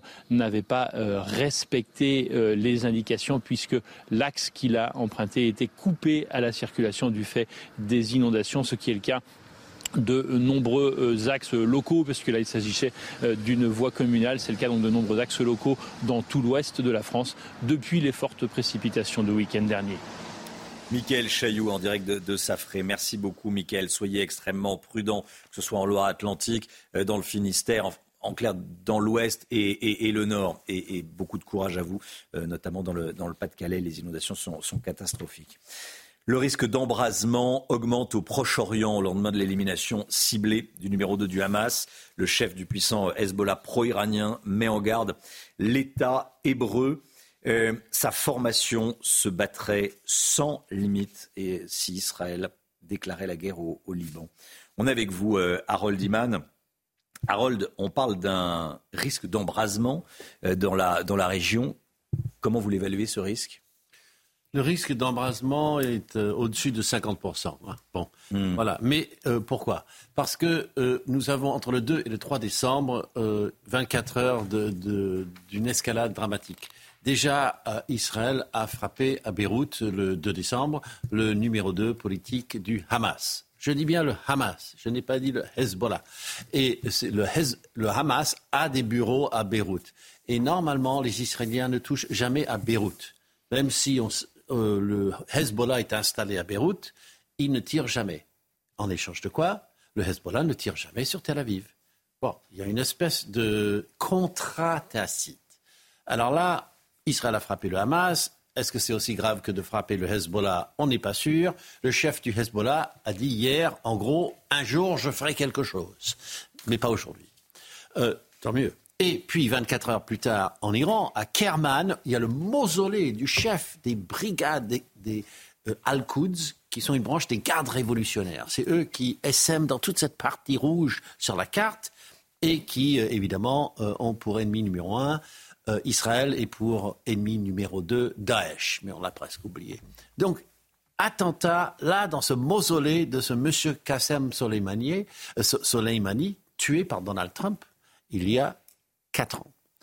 Donc, la tension est à son extrême. Personne n'a revendiqué l'attaque à Kerman, personne. Mais l'attaque à Beyrouth, ça, c'est Tzal qui euh, l'annonce. Donc, une fois que le régime en Iran a dit que c'était les Israéliens et les Américains à Kerman et que c'est les Israéliens à Beyrouth, il faut qu'ils passent à l'action. Alors Israël attend. Qu'est-ce que vous allez faire? Mais ça hésite dans ce bloc en rouge. Merci beaucoup, Harold. Harold Iman avec nous, euh, merci beaucoup.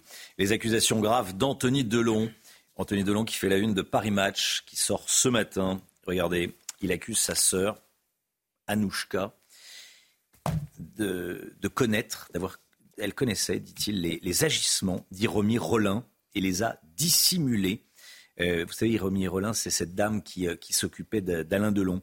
Donc Anthony Delon dit que Anouchka, sa sœur, connaissait parfaitement ce que faisait Iromi Rollin et cachait la détresse dans laquelle Alain Delon se trouve. Anthony Delon annonce avoir déposé une main courante contre sa sœur, qu'il accuse d'avoir manipulé sa famille. Anthony Delon qui dit par ailleurs que son père, âgé de 88 ans, ne va pas bien. Il ne supporte plus de, voir, euh, de se voir comme ça diminuer. Il parle peu, ça le fatigue ou bien ça l'énerve. Quand on le fait répéter, parce que hum, sa voix est, devenue euh, moins audible qu'avant. Voilà, c'est à lire dans, dans Paris Match qui sort ce matin.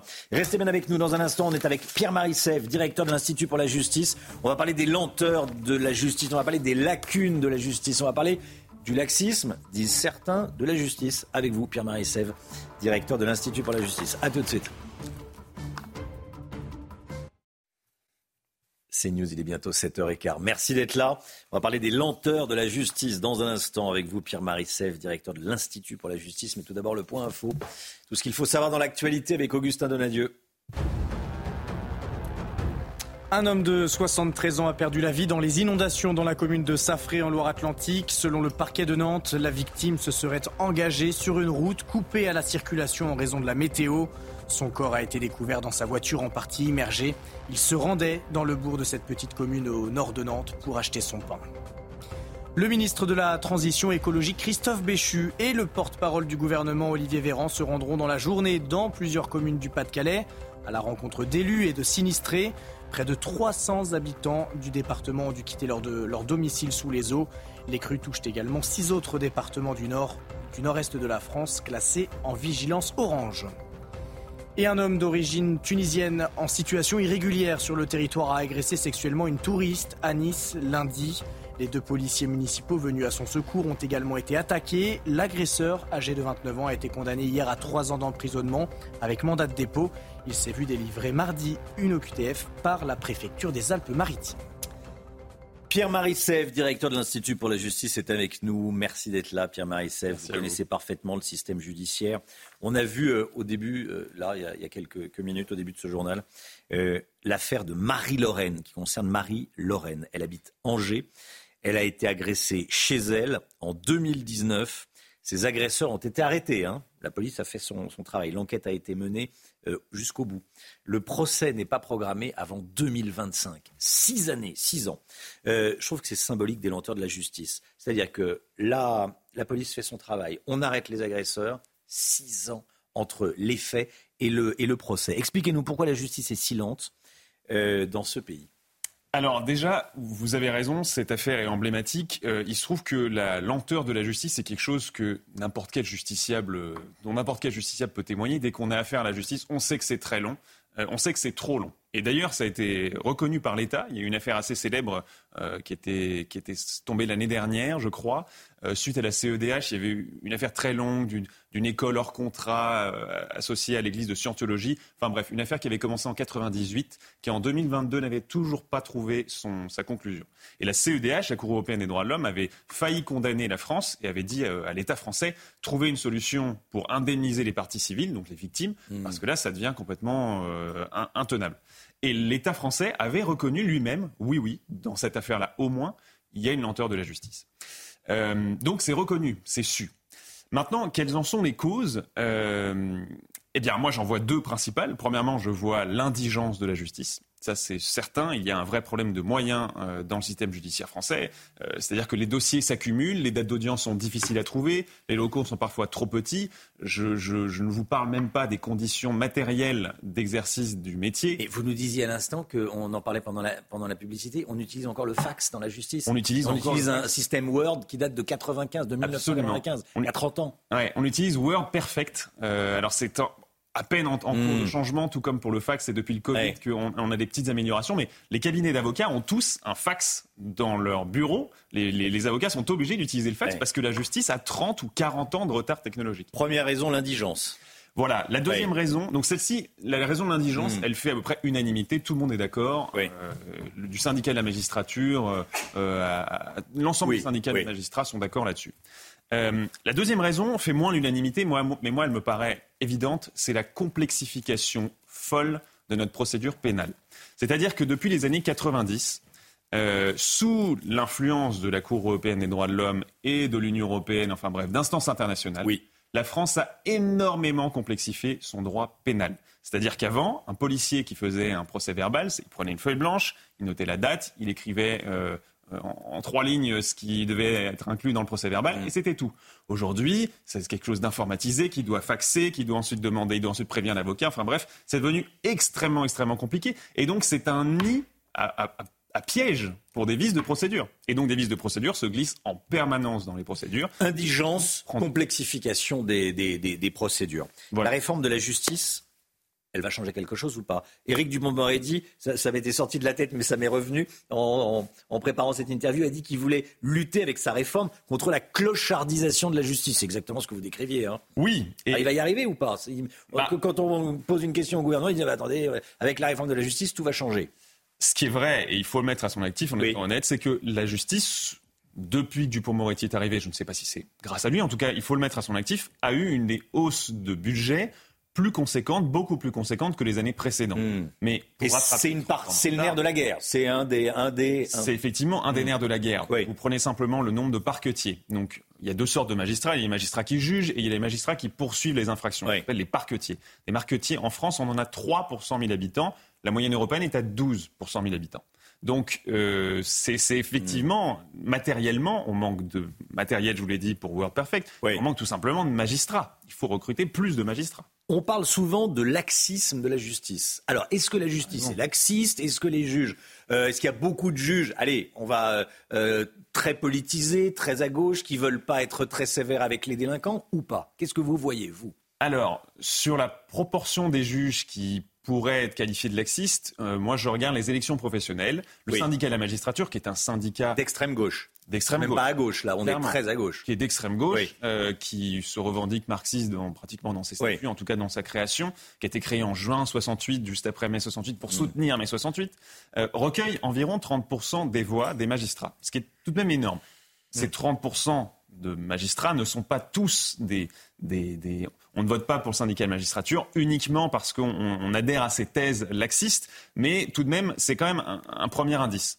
Euh, donc euh, voilà, mais moi, il y a un point sur lequel je voudrais quand même revenir. Les magistrats, on a raison de les critiquer quand ils prennent des décisions scandaleuses, et il y en a régulièrement, mais il faut quand même garder une chose à l'esprit, c'est que dans le code pénal, il y a un article qui a été ajouté par euh, Christiane Taubira de mémoire, euh, qui dit que la peine de prison ferme ne doit être prononcée qu'en dernier recours. C'est dans le code pénal. Donc quand on, on critique les magistrats pour le laxisme, il faut quand même se souvenir que ils font aussi qu'en partie, en tout cas, suivre la loi. Évidemment qu'ils ont une marge d'appréciation que parfois et donc parfois ils abusent. C'est ce qu'ils disent souvent. Ils disent nous on applique la loi. Oui, le- le- les, procédures complexes, c'est pas eux qui les inventent. Absolument. Et autre exemple, Hmm. on a, on a un procé- une autre procédure complètement scandaleuse qui s'appelle les aménagements de peine ab initio. C'est-à-dire qu'un un magistrat qui prononce une peine de prison jusqu'à un an de prison ferme, prison ferme, faut y aller, hein, jusqu'à un an de prison ferme, le magistrat est obligé, pratiquement obligé, de, dans la même décision, d'aménager automatiquement, de faire du bracelet électronique, etc., cette peine. Et donc, ces personnes-là, nous avons sorti une étude en début d'année, 41% des personnes condamnées à de la prison ferme ne mettent jamais les pieds en prison. Pierre-Marie Sèvres, Gérald Darmanin dit que la moitié des mises en cause dans les faits de délinquance à Paris et à Marseille sont des étrangers. Euh, quel lien vous faites entre immigration et, et submersion de la justice? Alors il y a un lien évident que nous nous faisons depuis des années, c'est qu'on prend tout simplement les chiffres du ministère de l'Intérieur, bien, bien avant d'ailleurs que le, le ministre. euh, C'est il y a quelque temps, hein, il a dit ça il y a, il y a un peu plus d'un an, un an et demi. Oui, oui, c'est ça. Maintenant, ils le disent, mais ça fait qu'un an. Nous, ça fait déjà plusieurs années qu'on le voit. On prend les chiffres de- du ministère. On sait que les étrangers, je ne parle pas des descendants d'étrangers, des, des- oui, les descendants d'étrangers, les étrangers sont surreprésentés dans toutes les catégories de crimes et délits. Dans le code pénal, il y a une quinzaine de catégories de crimes et délits, homicide, vol de voiture, enfin bref. Ils sont surreprésentés. Ils sont que 9% dans la population, mais ils sont systématiquement plus de 9% parmi les mises en cause dans chacune de ces catégories d'infractions. Donc le lien est évident. Oui, les étrangers, en tout cas les étrangers, tout le moins, sont surreprésentés et ont plus de chances que les Français d'être mis en cause. Et donc, plus on a d'étrangers en France, plus la délinquance va augmenter. Et ça, c'est en France, mais quand on prend les chiffres européens, puisque la France est aussi indigente en termes de statistiques, quand on prend l'ensemble des pays européens, on sait qu'étrangers et descendants d'étrangers, les descendants d'étrangers sont même parfois plus susceptibles que les étrangers de commettre des délits, d'être surreprésentés dans la commission de crimes ou délits que les autochtones. Donc euh, le, le, lien est évident et d'ailleurs on ne peut pas avoir la prétention de régler le problème de l'insécurité si on ne regarde pas la vérité en face sur ce sujet. Pierre-Marie Sèvres, directeur de l'Institut pour la justice avec nous ce matin. Merci beaucoup d'être venu sur le plateau de la matinale de CNews. Cette question que je vous pose, vous flashez le QR code, vous connaissez le principe et vous y répondez. Délinquance, est-ce que vous avez confiance en la justice? Oui, non, euh, entre les deux. Vous enregistrez la vidéo et elle passe à l'antenne. C'est important de prendre la parole. C'est la seule matinale qui vous donne la parole, celle de CNews. Vous le savez. Hein. Euh, profitez-en. Profitez-en. Dans un instant, l'économie avec le Guillot. Le gouvernement voudrait enfin que le travail paye mieux. On en parle souvent. Bon, est-ce que ça va euh, bouger ou pas? On en parle avec le MIC. A tout de suite. Bon réveil à tous. L'économie avec vous, Lomic, Guillot, on le sait, en France, il y a une grande différence entre ce que verse un employeur et ce que touche un salarié. Bon. C'est cet écart que voudrait réduire le gouvernement pour faire en sorte que le travail paye mieux. Ça, c'est une petite musique qu'on a très souvent entendue, Lomic. Hein. Oui, effectivement, euh, Romain, on le sait, entre les cotisations, les charges, les taxes, les effets de seuil de certaines aides, aujourd'hui, pour gagner un tout petit peu plus, il faut que l'employeur verse beaucoup plus. Selon les calculs de Matignon, aujourd'hui, si on veut qu'un salarié payé au SMIC ou un peu plus touche 100 euros de plus de revenus, eh bien cela nécessite d'augmenter le coût du travail de 483 euros. Oui, au-dessus de certains seuils, l'employeur va débourser pratiquement 5 fois plus que ce que va finalement recevoir son salarié. C'est totalement décourageant, ça n'incite pas à travailler plus et au contraire, ça peut même pousser certains à se dire que finalement les aides rapportent presque autant que le travail pour un effort évidemment bien moindre. Alors comment changer ça? On en parle souvent, hein, mais on a l'impression que rien ne se passe. Eh bien les échos nous apprennent que le gouvernement a confié, vient de confier à deux économistes la mission de rechercher des pistes afin, en gros, de réduire la différence entre le brut et le net et de faire en sorte que plus d'argent finisse dans les poches des salariés. alors je vous l'accorde, hein, euh, quand on confie une mission, ça veut dire que les choses vont pas changer tout de suite, hein, parce qu'il faut le temps de se réunir, d'étudier, de rendre un rapport. Mais c'est quand même le signe que le sujet est sur la table, enfin sur la table, pourrait-on dire. Concrètement, qu'est-ce qu'ils vont faire? Eh bien, les deux experts nommés par Matignon vont devoir étudier tous les effets de seuil entre les différents systèmes d'exonération de charges patronales. Ils sont nombreux, ces systèmes, ils sont complexes et bouger le moindre petit paramètre peut avoir de nombreuses conséquences. C'est donc un numéro d'équilibriste extrêmement difficile auquel ils vont devoir se livrer. Mais c'est vraiment un sujet clé, réussir à mieux rémunérer le travail et faire en sorte que chaque effort du salarié ou de son employeur se traduise concrètement sur la fiche de paye. C'est euh, capital, c'est clé, c'est un combat clé. Faut On va suivre effectivement que ce soit ce gouvernement ou un autre, mais il faut y arriver. Il faut que le travail paye plus. C'est-à-dire que c'est un, un, argument qu'on entend, mais tellement souvent. Mais pourquoi je me réveillerai le matin alors que mon voisin euh, Alors en vrai, on gagne toujours plus quand on travaille que quand on ne travaille pas avec les aides, mais euh, la différence n'est pas assez importante. Et ce qui est décourageant, c'est effectivement ce chiffre de voir que voilà, pour gagner 100 euros de plus, il faut que l'employeur verse près de 500 euros. Il faut pas que le travail paye mieux, il faut que le travail paye beaucoup mieux. Voilà, que les, que les aides. Hein. Merci beaucoup, Lomic. 7h28, le temps. On commence avec la météo des neiges. La météo des neiges avec Murprotec, expert en traitement définitif contre l'humidité. Diagnostic gratuit sur murprotec.fr. Après les chutes de neige en matinée ce jeudi sur les Alpes du Nord des 1300 mètres d'altitude, pas de flocons annoncés sur l'ensemble des reliefs. Le risque d'avalanche reste élevé à l'Alpe d'Huez. Il est tombé plus de 20 cm de neige à Courchevel début janvier. La NMSM a relevé des températures proches du zéro, comme à Font-Romeu. Enfin, la neige est douce à la Clusa. Les dernières chutes dataient du 1er janvier. 1,85 m de neige pour le cumul à 2600 mètres d'altitude. 27% du domaine est couvert en neige de culture. C'était la météo des neiges avec Murprotec, expert en traitement définitif contre l'humidité. Diagnostic gratuit sur murprotec.fr. Le temps avec vous, Alexandra Blanc. La météo avec Groupe Verlaine. Isolation, photovoltaïque et pompe à chaleur pour une rénovation globale. Groupeverlaine.com. Alexandra, une vigilance rouge pour crues maintenue dans le Pas-de-Calais. Oui, en effet, Augustin, cette vigilance est maintenue par Météo France et par Vigicru, avec donc toujours là qui continue de déborder. Alors côté précipitation, ça va aller un petit peu mieux aujourd'hui, mais vous le voyez, les départements de l'est du pays sont toujours placés sous surveillance, notamment le nord, les Ardennes ou encore l'Aisne, avec donc des cours d'eau qui continuent de déborder. La décrue sera vraiment euh, très lente puisque les nappes phréatiques sont tout simplement saturées. Au programme aujourd'hui, la perturbation d'hier qui s'évacue par les régions de l'est, une nouvelle arrive par le nord-ouest, perturbation assez active que l'on retrouvera d'ailleurs dans l'après-midi entre les Pays de la Loire et le Nord. Elle donnera évidemment cet après-midi des averses, mais également de bonnes rafales de vent entre la Loire-Atlantique et euh, le nord euh, du pays cet après-midi. Et puis, plus vous irez vers le sud, plus vous aurez euh, du beau temps, avec néanmoins un temps un petit peu plus nuageux autour du golfe du Lion, avec le retour du vent d'autant entre Narbonne et Toulouse. Les températures, grande douceur ce matin, douceur exceptionnelle, ça baisse un peu quand même, 8 degrés à Paris, 5 degrés à Lyon ou encore 12 degrés à Nice. Et dans l'après-midi, les températures resteront toujours au-dessus des normales de saison, avec en moyenne 11 à Paris, 11 à Lille. Vous aurez 14 degrés pour le Bordelais et localement jusqu'à 17 degrés à Perpignan. Attention, le froid revient à partir de ce week-end avec des températures qui vont dégringoler. Le froid va s'abattre quasiment sur l'ensemble des régions françaises. Rejoindre le mouvement de la rénovation énergétique. C'était la météo avec Groupe Verlaine. Pour devenir franchisé dans les énergies renouvelables. Groupe Verlaine. C'est News, il est 7h30, vous regardez la matinale à la une ce matin. Une touriste suisse agressée sexuellement à Nice par un homme en situation irrégulière. Ça s'est passé lundi matin. L'agresseur a été condamné à trois ans d'emprisonnement. On vous raconte ce qui s'est passé. Gérald Darmanin veut se montrer déterminé dans la lutte contre le trafic de drogue. Il est à Marseille pour inaugurer une nouvelle unité de CRS spécialisée dans cette lutte. On se rend direct dans un instant avec Rudy Mana, porte-parole du syndicat de police Alliance Sud. A tout de suite, Rudy Mana. Merci d'être avec nous. Clément Beaune veut rester ministre des Transports. Au moment du vote de la loi immigration, il avait organisé un dîner des ministres frondeurs. Depuis, son nom est souvent évoqué parmi ceux du gouvernement qui pourraient être évincés eh bien, euh, ce matin, il dit qu'il veut rester. On va en parler avec vous, Gauthier Lebret. Un homme d'origine tunisienne en situation irrégulière sur le territoire a agressé sexuellement une touriste à Nice. Les deux policiers municipaux venus au secours de la victime ont également été attaqués. Les, les trois victimes ont porté plainte. L'agresseur âgé de 29 ans a été condamné hier en comparution immédiate à trois années d'emprisonnement avec mandat de dépôt. Il s'est vu également délivrer mardi une OQTF par la préfecture des Alpes-Maritimes. Tancred Guillotel et Franck Trivio sur place. L'agression s'est produite à proximité de la promenade des Anglais à Nice lundi matin. Une touriste suisse âgée de 52 ans, accompagnée de sa fille, sort de son véhicule lorsqu'un homme en état d'ivresse l'aborde et lui demande des faveurs sexuelles.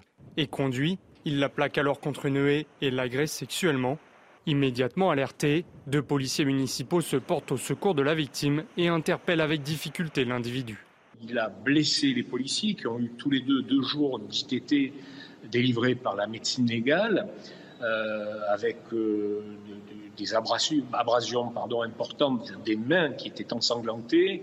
Ça aurait pu être beaucoup plus grave parce que euh, le mis en cause était porteur d'un couteau sur lui. L'agresseur, d'origine tunisienne et âgé de 29 ans, est en situation irrégulière sur le sol français depuis deux ans.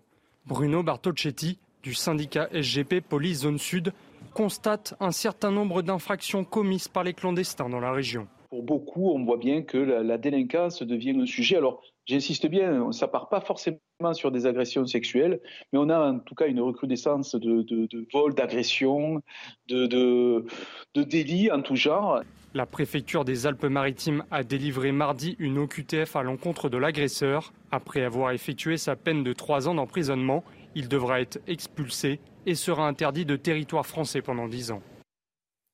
On en parle ce matin dans la matinale. La justice est surchargée. Hein.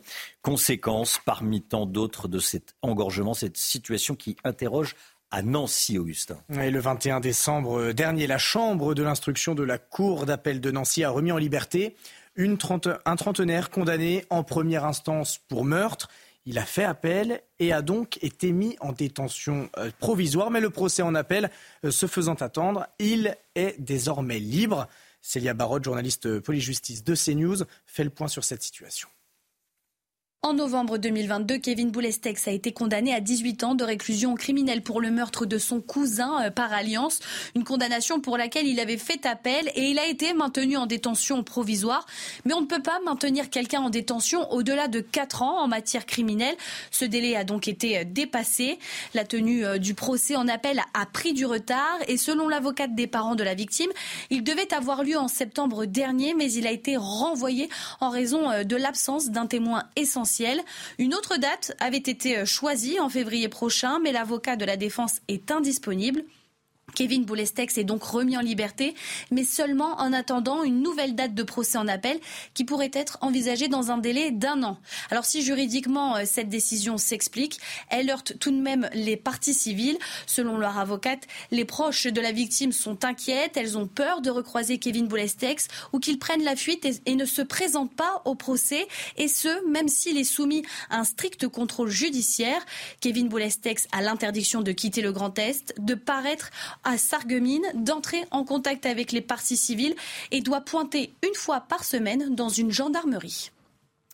Voilà, je vous pose la question, hein. est-ce que la justice est au niveau? Est-ce que vous avez confiance en la justice en France pour régler les problèmes de délinquance? Vous allez entendre vos réponses dans, euh, dans quelques instants. Vous flashez le QR code, vous enregistrez la, la petite vidéo de, commentaires et vous passez à l'antenne. Clément Beaune, visiblement, veut rester au gouvernement. C'est ce qu'il dit en tout cas. Ah bah c'est plus que ce qu'il laisse entendre ce matin dans le, dans le Parisien, le ministre des Transports qui était en danger depuis. Euh, après avoir organisé notamment le, un dîner de, de frondeurs après le vote de la loi immigration qui ne lui convenait pas. Gauthier Lebret, il fait tout pour se rattraper. Hein. Franchement, parfois, la politique, Romain, c'est pas grandiose. C'est pas grandiose. Vous avez un ministre qui organise une fronde dans son ministère, à savoir le ministère des Transports, au moment où la loi immigration s'apprête à être votée à l'Assemblée nationale, fruit euh, d'un deal entre la majorité et les Républicains, et donc considérablement euh, droitisé, Clément Beaune étant euh, représentant l'aile gauche de la Macronie dans ce gouvernement. Il menace de démissionner. Finalement, contrairement à Aurélien Rousseau, ancien ministre de la Santé, il rétropédale et il ne démissionne pas.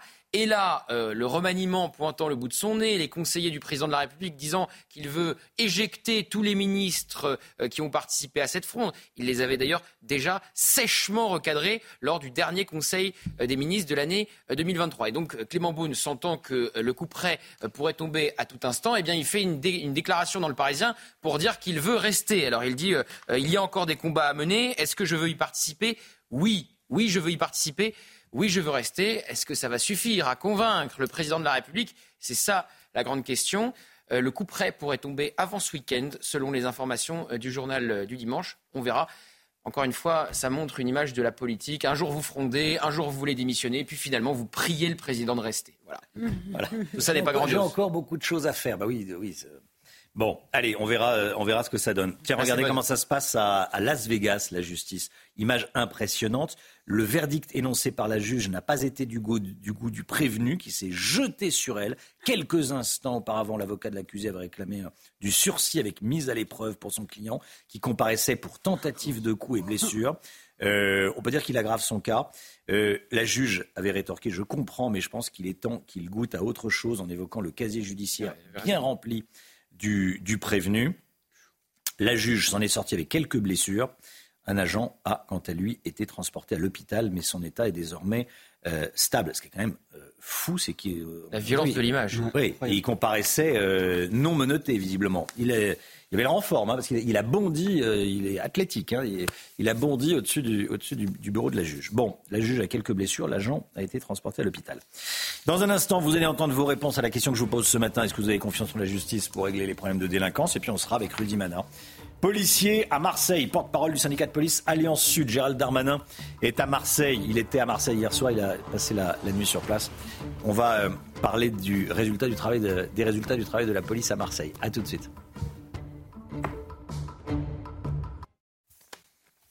7h41. Avez-vous confiance en la justice pour régler les problèmes de délinquance? Je vous pose cette question ce matin parce que vous, euh, avez entendu le témoignage de Marie-Lorraine, qui habite à, Angers. Elle a été agressée chez elle en 2019. Le procès n'aura pas lieu avant 2025, six ans après les faits. La lenteur de la justice. Est-ce que la justice est trop laxiste? Pourquoi est-elle surchargée? Est-ce qu'elle est au niveau? Je pose la question ce matin. L'histoire de Marie-Lorraine, vous allez la revoir à, 8 heures. Euh, tout d'abord, On est avec Rudy Mana, porte-parole du syndicat de police Alliance Sud à, Marseille. Bonjour Rudy Mana. Bonjour. Merci beaucoup d'être avec nous. Les petites vidéos des, commentaires des téléspectateurs de CNews sur la justice, on va les entendre dans, un instant. Mais je voudrais qu'on parle de Marseille d'abord. Euh, Gérald Darmanin est à Marseille. Le ministre de l'Intérieur dit que le nombre de points de deal a baissé. On est passé de 160 à 90 entre 2021 et 2023 dans les Bouches du Rhône. Vous le constatez, vous la constatez, cette, cette baisse du nombre de points de deal? Alors effectivement, il y a des points de deal confirmés dans certaines cités. Maintenant, vous savez, la sécurité et la police, c'est pas pas de, la mathématique. Hein. Donc effectivement, on a des cités que, dont les points de deal ont fermé parce que la politique de pilonnage, de harcèlement a, mis en difficulté ces, points de deal. Mais, comme ils veulent continuer à gagner l'argent euh, que rapporte cette, cette drogue, eh ben, ils se sont organisés différemment. C'est-à-dire qu'aujourd'hui, ils priorisent le Uber Sheet, le fameux Uber Sheet et hum, pour, vendre leurs stupéfiants. La difficulté, c'est que même si vous fermez les points de deal pendant un, deux ou trois mois, la nature ayant horreur du vide, euh, il, peut arriver que des équipes qui sont euh, placées dans d'autres endroits veuillent récupérer à un moment ces points de deal.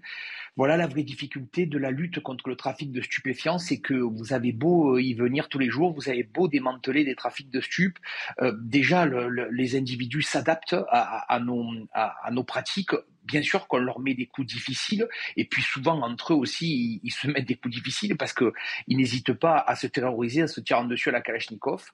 Et c'est une lutte qui est incessante, dont on ne peut, on ne peut jamais dire qu'on qu'on a, qu'on obtient des victoires. En fait, la victoire, elle a lieu tous les jours dans ces, dans cités extrêmement difficiles et malheureusement, seuls les policiers peuvent se targuer d'y rentrer et, peuvent se targuer d'obtenir des, victoires éphémères en, interpellant ces individus. Rudy Mana, vous parlez du, euh, fameux euh, Uber Sheet, mais il faut peut-être, je pense, euh, l'expliquer. C'est la livraison de drogue à, domicile. C'est un phénomène, c'est anecdotique, c'est en pleine ampleur. Ça représente quoi aujourd'hui, la livraison de drogue à domicile?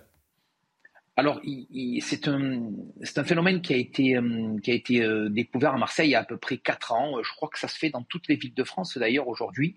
Et, en fait, comme vous l'avez dit, Romain, c'est une livraison du, du, du, produit stupéfiant à domicile, comme vous livrez de la restauration. Ils ont, embauché des, individus, souvent jeunes. Il y a aussi pas mal de femmes qui travaillent pour, devenir des livreurs de, drogue, de, cannabis ou de cocaïne.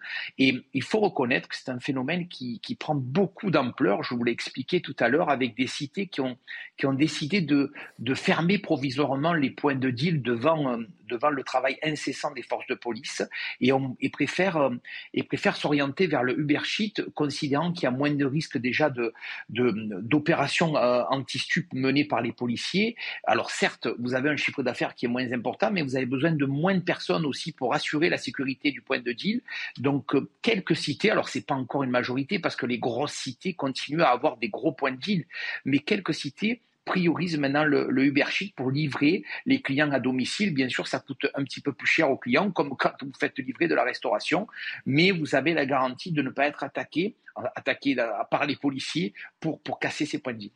Rudy Mana, euh, restez avec nous. Je voudrais que vous écoutiez les, les commentaires, on va les découvrir ensemble, euh, les commentaires des téléspectateurs de, de CNews et les réponses à la question que je pose ce matin dans la, matinale. Délinquance, avez-vous confiance en la justice? Ce qu'on dit ce matin, c'est que la police fait son, euh, travail, arrête les délinquants. Euh, euh, grossièrement dans sa globalité. Voilà. Est-ce qu'il n'y a pas un problème ensuite avec la justice, pour différentes raisons d'ailleurs Écoutez les réponses des téléspectateurs de CNews. La justice, dans notre pays, il n'y en a plus. Si, si, il y a une justice elle est du côté du mal, elle est plus du côté du bien. Alors messieurs les politiques, faites très attention. La colère est en train de monter, est en train de gronder en France. Méfiez-vous. Il y aura peut-être une justice, mais pas celle que vous croyez. Ça, sera celle des hommes. Alors dépêchez-vous d'agir avant qu'il soit trop tard, le rouleau compresseur est en route et vous ne pourrez plus l'arrêter. C'est terminé. Aucune confiance en la justice, justice trop lente et peine jamais appliquées. Donc euh, un système revoir entièrement. Moi, la justice, j'ai plus du tout confiance. Euh, j'ai été agressée le 15 juillet 2023. Euh, un jugement a été rendu dans le mois de novembre et sur les intérêts civils, normalement c'était au mois de décembre. Faute d'avoir le jugement dactylographié, le juge a reporté au mois de septembre 2024 pour la nomination des experts. Voilà, ça en dit long. Je n'ai absolument pas confiance dans la justice française à l'heure actuelle. J'ai confiance dans la police, mais absolument pas dans la justice. Je pense d'ailleurs que ça devrait être un même ministère, la justice et la police. Ça permettrait sûrement à nos juges d'être beaucoup moins hors sol qu'ils ne le sont actuellement. Rudy Mana, quel est votre commentaire? Pas assez de moyens, trop de procédures. Il y a un problème avec la justice? Ben, de toute évidence, euh, tous les téléspectateurs qui ont envoyé cette vidéo euh, laissent penser qu'il y a plus grand monde qui a, qui a confiance en, en, sa justice. Euh, je crois que les derniers chiffres qui étaient sortis, c'était 40% des Français. Ça devient, ça devient extrêmement inquiétant, effectivement, quand on a en parallèle 75% des Français qui font confiance et qui aiment leur police. Oui, effectivement, je peux comprendre que les victimes se sentent souvent lésées parce que les procédures sont longues, parce que les, les, les peines aux, individus que nous interpellons sont considérés faibles et, donc on pense qu'il y a un certain laxisme. Euh, mais vous savez, ça fait 40 ans qu'on subit ça. Et ce phénomène, il date depuis 40 ans et jamais ça s'est amélioré. Jamais euh, il y a euh, un politique qui est arrivé pour taper du poing sur la table et pour dire bon maintenant ça suffit. La priorité c'est les victimes et c'est pas les auteurs. C'est ça en fait qu'il faut qu'on arrive à faire passer comme comme message parce que les gens n'en peuvent plus. Vous savez, tous les jours nous rencontre des gens dans, dans, la rue et je vous assure que ce qu'on voit sur les, les vidéos que vous avez diffusées, c'est exactement ce qu'on nous dit au quotidien. Les Français n'en peuvent plus, n'en peuvent plus. Alors je veux pas accabler non plus la justice parce que vous savez, ils ont vraiment un manque de moyens. Euh, ils ont, il n'y a pas de place de prison. On en parle depuis 40 ans là aussi. Et puis et puis il faut reconnaître que quand vous avez un syndicat qui a 33 des voix des magistrats et qui va défiler aux côtés d'individus qui détestent la police contre les violences policières, eh bien ça peut, ça peut, ça peut euh, faire poser un certain nombre de questions dans ce pays. Merci beaucoup Rudy Mana, merci d'avoir été en direct avec nous ce matin dans la matinale CNews. Bonne journée à vous. 7h49, l'économie, l'économie avec Lomic Guillot. C'est un chiffre qui peut étonner alors qu'il y a toujours des millions de chômeurs en France. Il manque 60 000 chauffeurs routiers. Pourquoi est-ce qu'on ne trouve plus de, de chauffeurs routiers en France? Eh bien, euh, Romain, c'est euh, l'économiste Philippe Askenazi, spécialiste euh, dans l'économie du travail, qui donne la réponse dans une tribune publiée par Le Monde. Pour lui, c'est parce que les entreprises se sont trop longtemps reposées sur un stock quasi naturel de main-d'œuvre. C'était les appelés du contingent, oui, ceux qui faisaient leur service militaire et qui pouvaient passer gratuitement par milliers chaque année le permis poids lourd à l'armée. Sauf que, avec la suppression du service militaire en 95, eh bien, cette main-d'œuvre s'est tarie. Personne n'a anticipé le phénomène. Aujourd'hui, bon nombre de chauffeurs routiers arrivent à l'âge de la retraite les entreprises sont face à un mur de recrutement et ne savent pas comment faire car rien n'a été anticipé. Il manque 60 000 chauffeurs routiers aujourd'hui en France. On estime que d'ici trois ans, il en manquera 2 mmh. millions en Europe. Donc impossible d'aller chercher de la main-d'œuvre ailleurs. Qu'est-ce qui empêche euh, certains chômeurs, certains demandeurs d'emploi de se tourner vers ce métier qui recrute hein. eh D'abord, c'est un métier indispensable, mais, dont on parle peu. Hein. Personne ne dit euh, qu'on a autant besoin de main-d'œuvre dans ce secteur. On ne savait pas, vous ne saviez sans doute pas qu'il y avait 7% de postes non pourvus euh, aujourd'hui. C'est un métier peu mis en avant à l'école et qui n'est pas non plus très féminisé.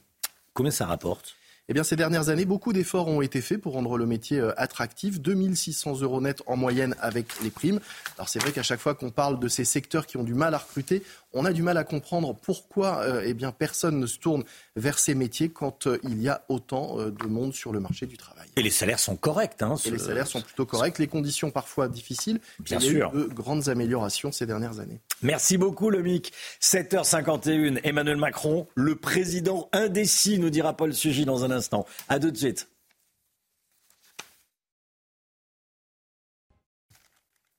La politique avec vous, Paul Sugy. Bonjour, Paul. Bonjour, Depuis quelques jours, les rumeurs sur le remaniement sont relancées. Mais une chose est sûre, Paul, pour l'instant, le président de la République prend son temps. Bah oui, depuis le report du Conseil des ministres, le temps politique semble comme suspendu.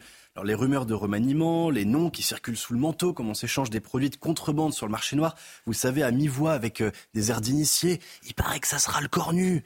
Non, moi j'ai entendu Romain Desarbres. bon, bref, des spéculations, des spéculations des conseillers qui ne savent rien mais qui diront quand même tout aux journalistes. Bref, tout ceci participe d'une atmosphère d'apparente fébrilité, alors qu'en fait, bah, il se passe tout simplement rien. On attend, Emmanuel Macron savoure aussi dans cette attente le plaisir de redevenir le temps de quelques jours seulement le maître des horloges. Mais cette illusion de maîtrise euh, peine bien vite à dissimuler le fond de l'affaire. Si le président temporise autant, c'est qu'il tâtonne. Quand il a annoncé en décembre un rendez-vous avec la nation pour la rentrée, il est resté volontairement évasif. On a d'abord pensé au coup de génie. On s'est dit c'est l'effet d'annonce, créé par l'attente, un désir, c'est une prouesse de communicant. En fait, la réalité est plus prosaïque. Il bluffe parce que lui-même ne savait à peine ce qu'il allait sortir de son chapeau. Alors, qu'est-ce qu'il faut attendre? Remaniement, annonce politique, nouveaux gadgets de démocratie participative, rendez-vous symbolique, dissolution, démission, révolution. Bon, je m'emballe un peu, mais un conseil de l'Élysée finalement a bien résumé les choses avant-hier. Tout est possible, y compris rien. Mmh. Prendre le temps, c'est pas forcément une mauvaise chose. Est-ce que la, la prudence, c'est pas une vertu politique? Mais vous avez raison, Romain. Je vous verrai très bien à Matignon. mais euh, plus sincèrement, oui, la prudence est même la plus élémentaire des qualités d'un homme d'État. C'est d'ailleurs la grande leçon que fait le roi au petit prince. Vous savez, j'attendrai, dit-il, dans ma science du gouvernement, que les circonstances soient favorables. À l'heure de l'accélération des flux, de l'info en continu, des jugements à l'emporte-pièce, on ne peut pas reprocher au chef de l'État euh, de prendre le temps du discernement à l'heure de prendre des grandes décisions. Mais, un mais, euh, à la fin, il faut quand même décider. Euh, c'est justement tout le problème d'Emmanuel Macron. C'est ce qui lui avait valu d'ailleurs la dernière crise politique de l'année 2023 sur cette loi immigration à laquelle il n'a pas su donner une tonalité claire. Euh, et même chose aussi après les émeutes. Souvenez-vous, le président a mis en scène sa prise de recul en promettant de ne parler que le moment opportun, lorsqu'il aurait bien compris ce qui s'était véritablement passé dans le pays. Résultat, quand il a parlé, il n'a rien dit ou presque, rien annoncé. Et ceux qui attendaient un sursaut en auront été pour leurs frais.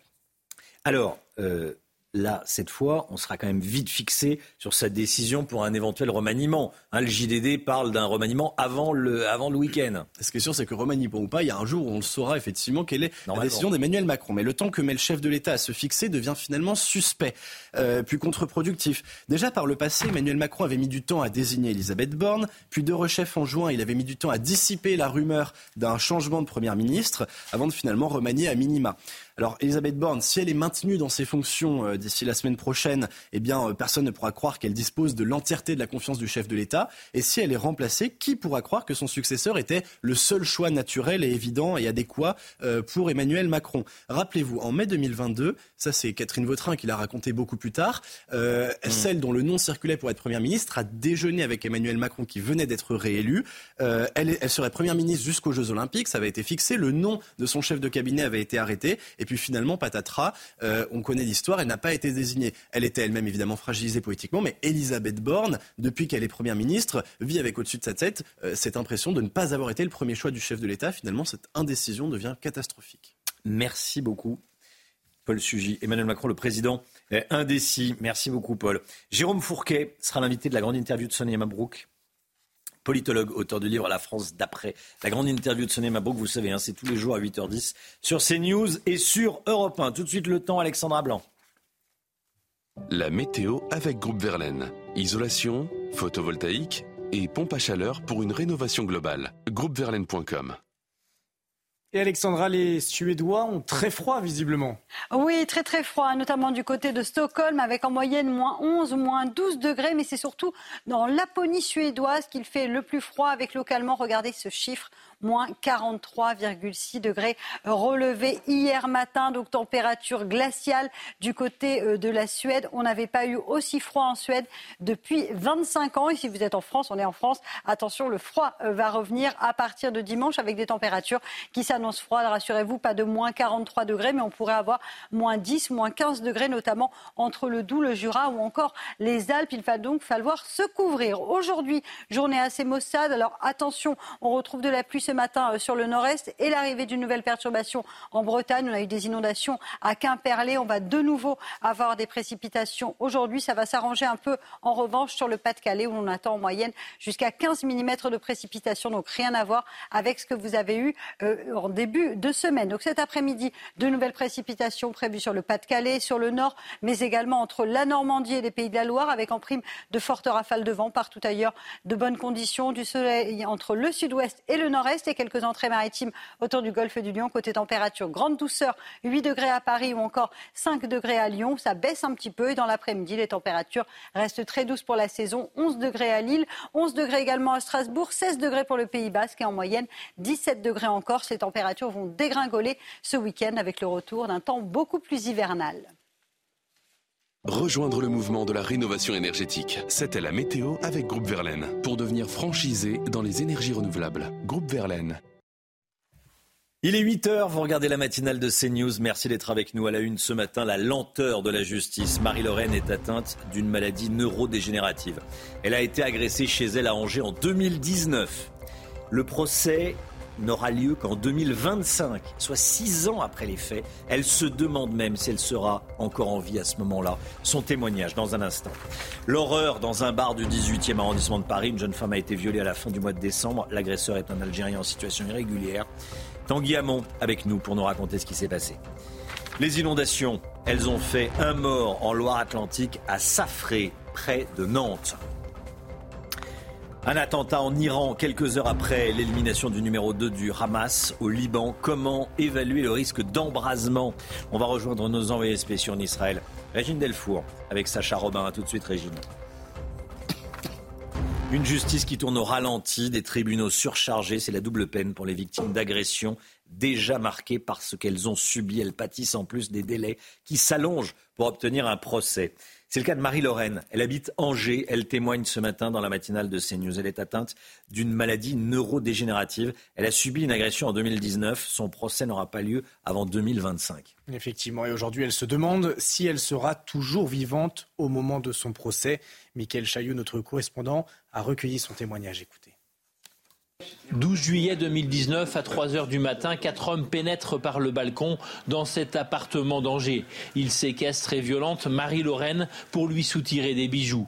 Elle est atteinte d'une maladie dégénérative, mais elle réussit à faire fuir ses tortionnaires qui seront vite identifiés grâce à cette caméra de vidéosurveillance. Leur procès doit se tenir le 21 janvier 2025, près de six ans après les faits. J'ai subi une agression très violente et je subis une deuxième agression euh, du système judiciaire français actuellement. Est-ce que je serai encore vivante? Euh, à la prochaine audience. Si l'instruction était close dès 2020, l'affaire a été renvoyée à quatre reprises, notamment pour des questions d'embouteillage du système judiciaire. Sans procès, Marie-Lorraine ne peut pas tourner la page. Moi, je veux vraiment voir ces personnes, euh, entendre euh, au moins leurs excuses. C'est une prison à ciel ouvert parce que euh, je me sens puni par le système judiciaire. C'est une punition, une punition à laquelle, franchement, je n'ai je crois que je n'y ai pas le droit. 49 conciliations, c'est le nom du groupe qu'elle a lancé sur les réseaux sociaux pour recueillir les témoignages de victimes comme elle, prisonnières d'un système judiciaire en souffrance à Paris, un homme en situation irrégulière a été interpellé dans un bar du 18e arrondissement de la capitale. Je voulais qu'on en parle absolument. Pourquoi il a été interpellé? Pour le viol d'une jeune femme de 24 ans qui va avoir 25 ans dans les jours qui viennent, dans les toilettes de, ce bar. Les faits se sont déroulés en fin de soirée, 29 décembre, au petit matin. Tanguy Hamon avec nous, service police-justice de CNews. Qu'est-ce qu'on sait de ce qui s'est passé?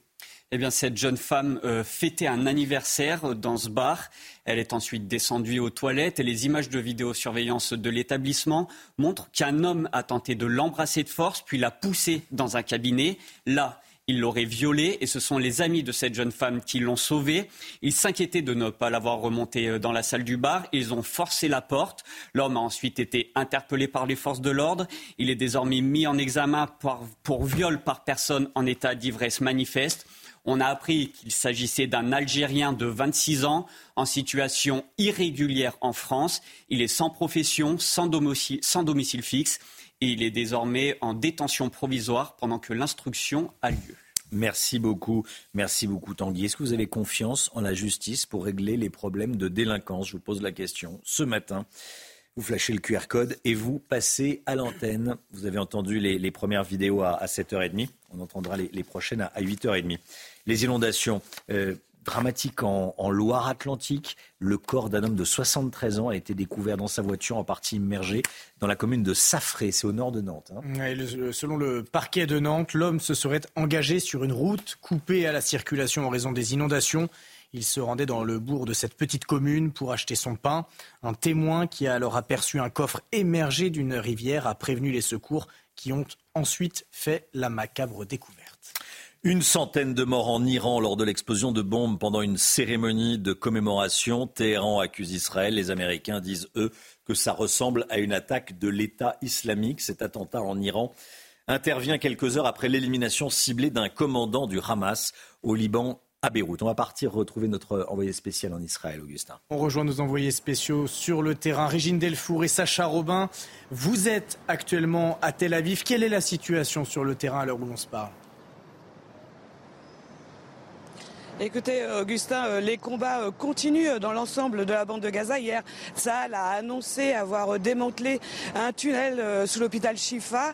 Ils avaient trouvé ce tunnel fin novembre, mais ça a nécessité des travaux assez longs puisque l'objectif était évidemment de préserver l'hôpital pour que l'hôpital puisse poursuivre ses soins. Ce tunnel, il mesure 250 mètres. Il, il est aussi, il y a plusieurs ramifications. Donc il y avait plusieurs, il aboutissait à plusieurs cellules terroristes. Et euh, l'objectif était donc, de, de sécuriser euh, ce tunnel. Et euh, l'armée israélienne affirme donc que le Hamas a développé euh, ses réseaux euh, de tunnels souterrains, euh, notamment sous des hôpitaux, pour profiter donc des infrastructures, notamment de l'eau et de l'électricité. Dans le sud de la bande de Gaza, Ran qui est le bastion, hein, un des bastions du Hamas, les combats sont toujours aussi intenses. L'objectif est de mettre la pression militaire, notamment sur les dirigeants de la bande de Gaza, Sinoir ou Def, que l'armée israélienne soupçonne d'être dans cette bande, dans, ce coin de la bande de Gaza. Et donc l'armée israélienne continue de cibler les puits de tunnels, mais aussi euh, les différentes cellules terroristes et puis surtout les caches d'armes. Et puis il y a ce front nord hein, où l'armée israélienne se dit être dans un état de préparation très élevé. Hier, plusieurs tirs ont été identifiés en provenance du Liban sur Israël. Aucun euh, blessé n'a été identifié, mais l'armée israélienne a répondu sur ces sources de tirs. Merci beaucoup, Régine Delfour, en direct de Tel Aviv avec Sacha Robin. Les accusations graves d'Anthony Delon, qui fait la une de, Paris Match, qui sort ce matin. Anthony Delon qui accuse sa sœur Anouchka d'avoir été complice d'Iromi Rollin. Euh, cette dame qui s'occupait d'Alain Delon. Selon euh, Alain Delon, Anouchka connaissait les agissements d'Iromi Rollin et les a dissimulés, cachant ainsi la détresse dans laquelle son père se trouvait. Que dit exactement Anthony Delon dans le, dans Paris Match qui sort ce matin Maxime Leguet. Le clan Delon en pleine désunion. Sur cette photo du réveillon de Noël postée sur les réseaux sociaux, Alain Delon est entouré de ses deux fils, Anthony et Alain Fabien, et de ses petites filles. La grande absente est sa fille Anouchka. Et pour cause, la relation avec son frère Anthony a pris un tournant judiciaire. Ma sœur ne nous a jamais informé, mon frère et moi, qu'entre 2019 et 2022, mon père avait été soumis à cinq tests cognitifs lors de ses visites à la clinique en Suisse et qu'il n'en a réussi aucun. J'ai donc déposé cette main courante pour laisser une trace et aussi parce qu'une personne qui est capable de manipuler sa famille et de lui mentir comme elle l'a fait est capable de tout. Des accusations de dissimulation concernant l'état de santé de leur père qui viennent semer le trouble au sein de la famille. Alain Delon, lui, apparaît de plus en plus fatigué et diminué aux yeux de son fils Anthony. Il lui raconte cette, euh, cette scène de, ce Noël qu'ils ont passé en famille avec la mère de ses filles qui passe embrasser Alain Delon et lui dit c'est mon dernier Noël, est-ce que tu restes? Il dit qu'il en a marre, il dit qu'il euh, se sent, euh, il est souvent dans ses pensées, qu'il n'est pas de très bonne humeur, que oui, il est en fin de vie. Âgé de 88 ans, l'acteur avait été frappé par un AVC en 2019 qui l'avait considérablement affaibli. Voilà, Anthony Delon. Euh, ma sœur a menti et a manipulé notre famille. C'est à la une de, Paris Match. C'est toujours triste quand les, que ce soit des familles d'artistes ou pas d'ailleurs, quand les familles se, déchirent. Euh, 8h, 8h08. Merci d'être avec nous. Dans un instant, c'est la grande interview de Sonia Mabrouk qui reçoit ce matin Jérôme Fourquet, politologue, auteur de La France d'après. Il sera question de la, situation politique française, notamment de ces projets de remaniement. Est-ce qu'il faut remanier? Est-ce qu'il faut changer de Premier ministre ou pas? Est-ce qu'il faut changer le ministre de l'Intérieur, ministre de l'Économie, ministre des Armées? On dit que le ministre des Armées pourrait aller à Matignon. Tiens, on va en parler. On va parler de, tout ça avec Jérôme Fourquet et puis de la situation politique euh, plus globalement. Restez bien avec nous sur CNews. À tout de suite. C'est News, il est 8h12. Merci d'être avec nous tout de suite. C'est la grande interview de Jérôme Fourquet, politologue, auteur de La France d'après, interrogé par Sonia Mabrouk. Et place donc à la grande interview sur CNews et, Europe 1. Bonjour et bienvenue Jérôme Fourquet. Bonjour. Merci d'être là. Vous êtes le directeur du département euh, opinion à l'IFOP. Vous êtes politologue, vous êtes auteur de nombreux ouvrages, dont bien sûr euh, l'ouvrage à succès La France d'après. Mais parlons tout d'abord, si vous le voulez bien, de la France d'aujourd'hui, avec un cap qu'on a du mal à voir de la part euh, d'Emmanuel Macron pour la deuxième partie de son second quinquennat. On parle beaucoup d'un possible remaniement, Jérôme Fourquet, mais sans doute que les Français ont autre chose en tête. Et je voudrais démarrer par cela. Ils pensent notamment eh bien, à la situation sécuritaire. On sait que c'est l'une des angoisses permanentes. Elle reste très prégnante en ce début d'année dans l'archipel français que vous avez théorisé. Oui, alors c'est une préoccupation qui demeure euh, effectivement importante. Alors pas dans toute la population, mais dans une, partie euh, significative. Et de ce point de vue-là, l'espèce d'autosatisfecit que s'est décerné le, ministre de l'Intérieur le, le, lendemain de la Saint-Sylvestre en disant que la soirée avait été relativement calme, euh, a laissé euh, sans doute perplexe euh, toute une partie de nos, concitoyens quand ils ont appris que pas moins de 745 véhicules avaient été incendiés au cours de, cette nuit, comme si aujourd'hui c'était devenu une forme de rituel, une habitude. Alors on peut reprendre les chiffres, hein. on a déjà eu 900, 1000, voire 1000 ou 1200 véhicules brûlés, donc on n'est pas forcément dans le haut de l'étiage, mais c'est systématiquement aujourd'hui plusieurs centaines de véhicules brûlés lors de la nuit de la Saint-Sylvestre, comme si on avait franchi des seuils. Quand vous faites l'histoire de cette, de cette nouvelle tradition des voitures brûlées, ça remonte euh, aux années 80, au milieu des années 80 à Strasbourg, et puis ensuite ça s'est diffusé sur l'ensemble du territoire, d'abord à la Saint-Sylvestre, ensuite au 14 juillet, maintenant également pour Halloween. Euh, et donc, on, apprend euh, voilà, ce, ces nouveaux faits divers qui se sont installés et qui euh, alimente ce que moi j'appelle le, bruit de fond sur cette, ce sentiment d'une perte de contrôle, d'une impuissance publique euh, auquel euh, les Français ne se résignent pas. Et donc il y a un décalage entre un ministre de l'Intérieur hein, qui pourrait parodier la fameuse chanson de, de U2, All is quiet on a New Year's Day, en disant voilà, il s'est rien passé, et, et, la population qui, un peu médusée, constate qu'il a fallu mettre 90 000 fonctionnaires de police et de gendarmerie euh, sur le terrain pour que le bilan soit euh, ramené à 745 euh, véhicules brûlés. Mais Jérôme Fourquet, comment vous expliquez justement cette distorsion Hier, à votre place, lors de la grande interview, le maire de, Béziers, Robert Ménard, se désolait justement que les responsables politiques se soient habitués, comme vous dites, c'est un rituel, à un certain niveau de violence dans notre société, comme s'il y avait une sorte de, quota de voitures brûlées. Comment expliquer ça?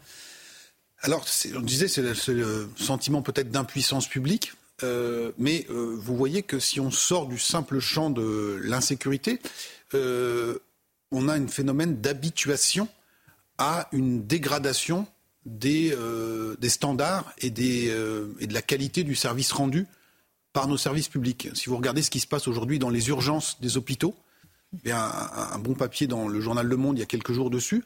On interviewait des soignants qui disaient c'est devenu la norme d'être sous l'eau, d'être débordé, d'être saturé. C'était pas comme ça il y a 15 ans, mais aujourd'hui c'est la vitesse de croisière.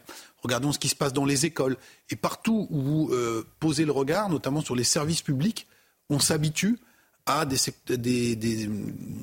services en tension euh, qui fonctionnent en mode euh, ce qu'on appelle le dégradé, etc..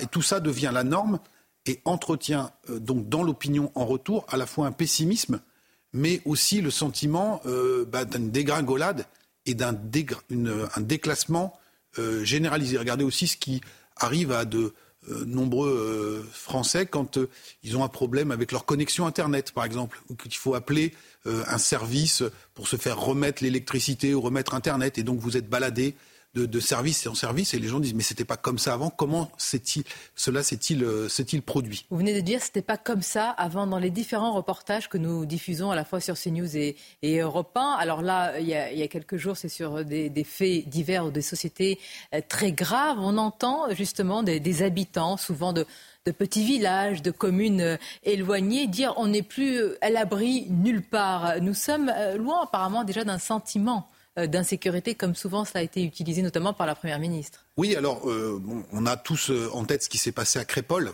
qui était de manière assez archétypale une illustration de, votre propos, c'est-à-dire comment la, violence la plus barbare s'invite loin des cités, dans un, petit village de la Drôme des collines. Hein. donc là, en termes d'imaginaire, pendant un bal de village, c'est assez frappant. Mais regardez aussi l'actualité qui est scandée régulièrement par des phénomènes de cambriolage de footballeurs, d'artistes, euh, de euh, d'hommes ou de femmes de la télévision. Personnalités connues, les fameux homejacking de ces people. Et donc tout ça entretient aussi l'idée dans la population que même dans ces endroits-là, parce qu'ils habitent dans des beaux quartiers, eh bien on n'est plus à l'abri.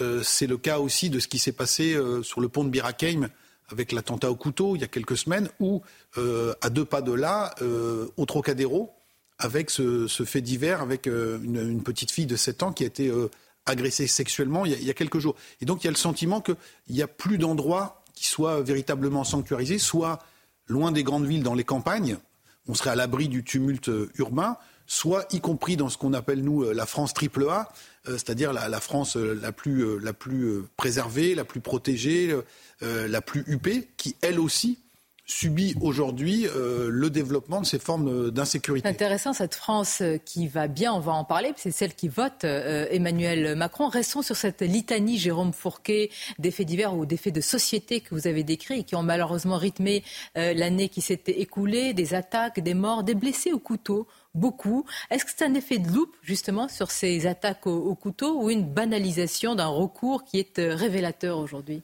Alors, on, a des difficultés à, poser un diagnostic clair sur ce, phénomène-là parce qu'on n'a pas forcément de séries statistiques longues. Euh, et donc, on peut s'interroger voilà, sur euh, la rémanence de, ces phénomènes qui, attirent le, regard dans, l'actualité. Alors, j'ai commencé un travail sur le, sujet. Quand on regarde, on, est à peu près sur, euh, sur les dernières années entre 80 et 90 morts par an d'agressions au couteau. Mais rappelons quand même que dans la plupart des cas, il s'agit souvent euh, d'affaires euh, intrafamiliales, donc soit des féminicides, soit euh, des, bagarres qui tournent mal entre conjoints, entre membres d'une même famille, même si on a aussi une proportion significative de morts au couteau qui sont la résultante de rixes entre des, bandes de, jeunes. alors ça a toujours existé, hein, ce rappel des fameux Apaches du début du XXe siècle, dans le l'argot parisien, on parlait des surineurs, donc, mais euh, on avait le sentiment que depuis les années 70-80, le recours au couteau, c'était quelque chose d'une autre époque où, euh, euh, j'allais dire, d'autres contrées que, la nôtre. Et manifestement, cette forme de, violence n'a pas, pas disparu, mais il faut de prudence sur le fait de savoir si elle est en recrudescence ou non. Quand le président de la République promet lors de ses vœux, Jérôme Fourquet, le retour de, l'autorité, une forme de, réarmement euh, civique, au-delà des mots, quel crédit sur ces thèmes éminemment euh, régaliens lui accordent les Français aujourd'hui? Alors c'est pas un des pas un des domaines sur lesquels l'action gouvernementale est euh, évaluée avec le, plus de le plus de, satisfaction. et à côté de cette, ce, jugement sur l'efficacité de la politique publique, il y a également un constat qui est fait que euh, ce n'était pas sur ces sujets-là que euh, le président et son équipe étaient historiquement les plus préparés. Mm. Euh, ils étaient très rodés en termes de discours sur l'économie, sur les changements sociétaux, mais sur les questions qu'on appelle régaliennes, c'était un peu un impensé du macronisme auquel on se heurte aujourd'hui gouvernementalement. Un, un, éclairage est intéressant à regarder quand on considère ce qui se passe dans le domaine de l'éducation avec une percée sondagière de Gabriel Attal qui, quelque part, euh, semble indiquer le, chemin à suivre, c'est-à-dire, euh, d'une part, poser un diagnostic lucide sur la situation, et ensuite euh, essayer de prendre un certain nombre de mesures courageuses. avec autorité, d'ailleurs, pour rejoindre justement le caractère régalien. J'insiste bien sur les deux étapes, c'est-à-dire d'abord poser le constat lucide, ce que j'appelle moins la phase de diagnostic. Donc il n'est pas fait pour une grande partie des Français sur certains thèmes, euh, ben, Manifestement, et qui n'était pas fait sur l'éducation. Euh, et donc là, quand on parle de, de harcèlement scolaire, quand on parle de affirmation d'identité religieuse dans l'enceinte des écoles, le ministre Gabriel Attal a mis euh, les pieds dans le plat. Euh, il a pris des décisions assez fermes et courageuses. Et manifestement, euh, c'est cette attitude-là qui euh, a rencontré euh, un écho certain dans, dans Donc il faudrait multiplier la méthode Attal finalement dans tous les autres ministères et ça surtout être, ça, peut être, euh, ça peut être une piste de, de réflexion, en tout cas au regard des chiffres qu'on Mm. qu'on observe. Et au moment où les rumeurs de remaniement euh, bruissent, alors ce matin dans le Parisien, le ministre Clément Beaune dit clairement qu'il veut rester après les remous de la loi immigration. Jérôme Fourquet, mais dites-nous, euh, à quoi servirait selon vous un remaniement euh, si- s'il n'y a pas un élargissement si vous voulez, de la majorité présidentielle de- du président. Parce qu'on parle beaucoup de qui va remplacer qui. Je pense que ça passe un peu au-dessus des têtes des- de, Tout ceux qui nous regardent et nous écoutent. Tout à- alors, euh, on peut se fier aux, aux enquêtes. hein, celle de nos confrères des Labs, qui a Oui. été publiée hier, montre que 72% des Français euh, considéreraient qu'un un remaniement ne changerait rien. Euh, sans doute qu'ils ont intégré que euh, si remaniement il y avait, il serait à périmètre constant et qu'il ne se traduirait pas par un élargissement de la majorité présidentielle via un accord de gouvernement ou un débauchage d'une part substantielle des élus, euh, les républicains. Si nous n'étions pas dans cette configuration, hein, qui est euh, assez improbable mais pas impossible, alors effectivement, il n'y aurait pas grand-chose à attendre euh, d'un espèce de remaniement cosmétique qui sans doute se traduirait par un jeu de chaises musicales, on changerait tel ou tel ministre d'affectation, et puis peut-être l'entrée d'une ou deux personnalités de la société civile pour essayer, comme on dit, de faire un coup euh, qui euh, occuperait euh, les antennes et les plateaux peut-être 24 Et ou pourrait être un 48 coup, heures. coup d'épée dans l'eau aussi, Voilà, hein, et- et- pour et parler de coups. oui. Mais qui n'irait pas beaucoup plus loin. Sachant que la période actuelle est marquée aussi par une prise de recul ou de distance croissante d'une part de la population vis-à-vis du politique, et ce qui se traduit de manière très concrète par le fait que beaucoup des ministres aujourd'hui sont peu ou inconnus des Français, et que quand ils sont connus, il y a parfois même des, des erreurs sur leur affectation.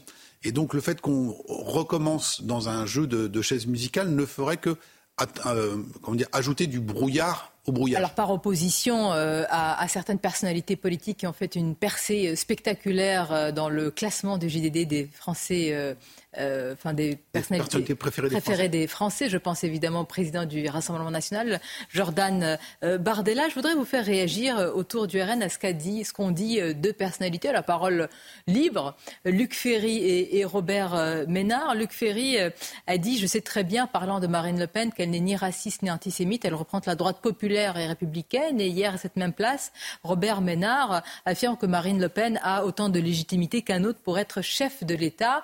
Alors, en ce qui concerne Luc Ferry, il y a eu beaucoup de crispations et de réactions euh, de la gauche ou d'une certaine gauche. Qu'est-ce que vous pensez de ces deux prises de parole?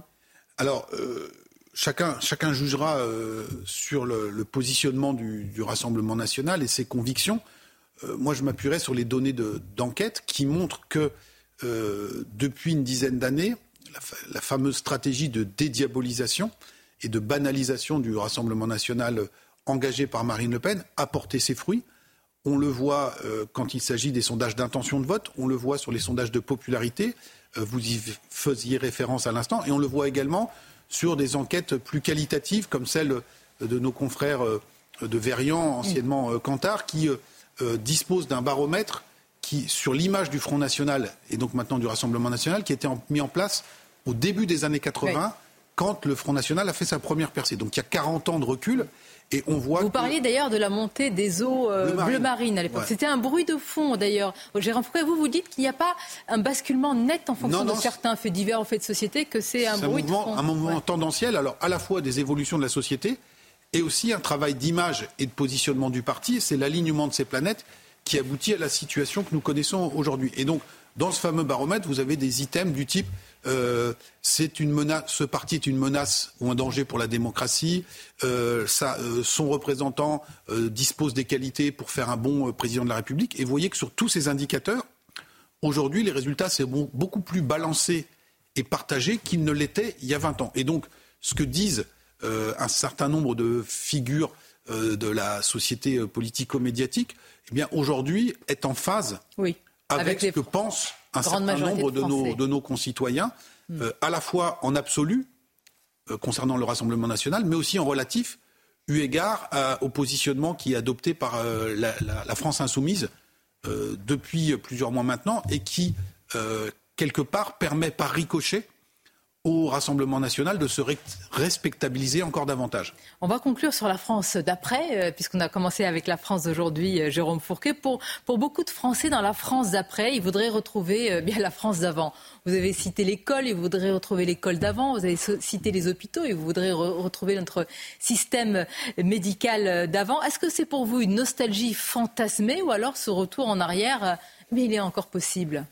Alors, euh, nostalgie fantasmée, il faut qu'on rappelle aussi euh, à nos nombreux téléspectateurs qu'on euh, a une société qui est assez âgée, la société française. Et donc revenir aux années 60 ou 70, c'est retrouver sa jeunesse pour beaucoup de nos concitoyens. Voilà. une fois qu'on a dit ça, je pense que le retour en arrière, bien évidemment, n'est pas possible. Néanmoins, le fait d'assurer un certain nombre de, ou de garantir un certain nombre de fondamentaux qui ont caractérisé la société française d'il y a 30 ou 40 ans dans un environnement profondément transformé, est un objectif euh, politique euh, absolument euh, louable et, qui serait, à mon avis, assez porteur. On ne va pas revenir aux images sépia, aux années yéyé, etc., etc. Tout ça est derrière nous. Néanmoins, ce n'est pas quelque chose de complètement chimérique et impensable que de souhaiter que eh un certain nombre de fondamentaux de notre République et de notre État-nation soient aujourd'hui assurés euh, dans un environnement qui a beaucoup changé. voilà de, bons voeux pour, pour la France. Merci à vous, euh, Jérôme Fourquet, politologue, auteur de La France d'après. À très bientôt. À très bientôt. 8h30, merci à vous Sonia Mabrouk et à votre invité Jérôme Fourquet. L'équipe de la matinale est là. On est avec Augustin Donadieu, le docteur Brigitte Millot est là. Bonjour Brigitte. Bonjour. Gauthier Lebret est avec nous. Harold Diman est avec nous.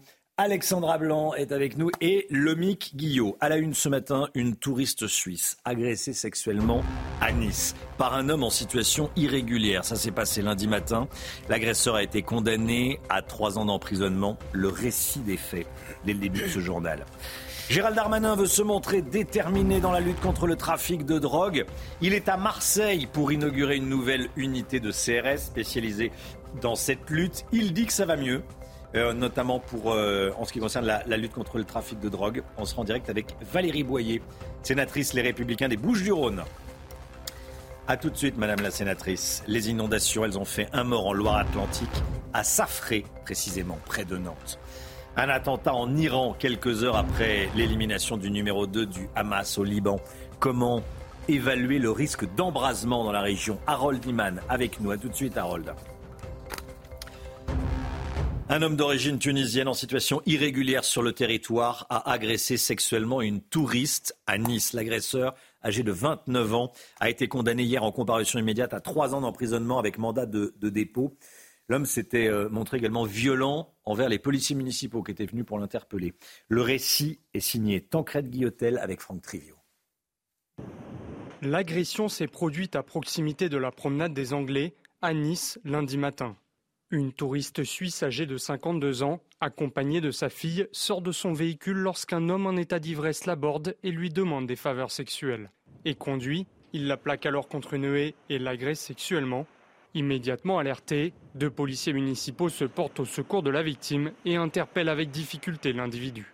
Il a blessé les policiers qui ont eu tous les deux deux jours d'ITT délivrés par la médecine légale, euh, avec euh, des abrasions, importantes des mains qui étaient ensanglantées, ça aurait pu être beaucoup plus grave parce que euh, le mis en cause euh, était porteur d'un couteau sur lui.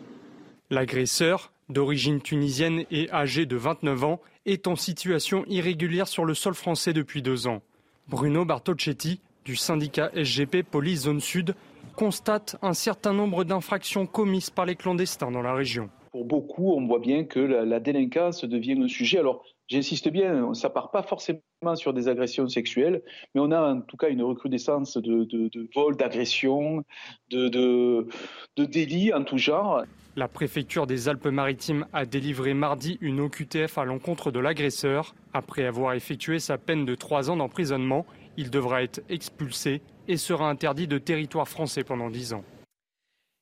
Est-ce que vous avez confiance en la justice pour régler les problèmes de, délinquance? C'est la question que je vous pose ce matin. Vous savez, il y a un QR code qui va apparaître. vous le flashez avec votre smartphone et vous répondez. Vous enregistrez des petites vidéos, vous donnez euh, votre avis. Vous avez, la parole. C'est la seule matinale où vous avez la, parole. C'est important, prenez-la si, vous le souhaitez, bien sûr. Voici vos réponses. Est-ce que vous avez confiance en la justice pour régler les problèmes de délinquance? Oui, la justice est choquante pour bon nombre de Français qui l'ont subie.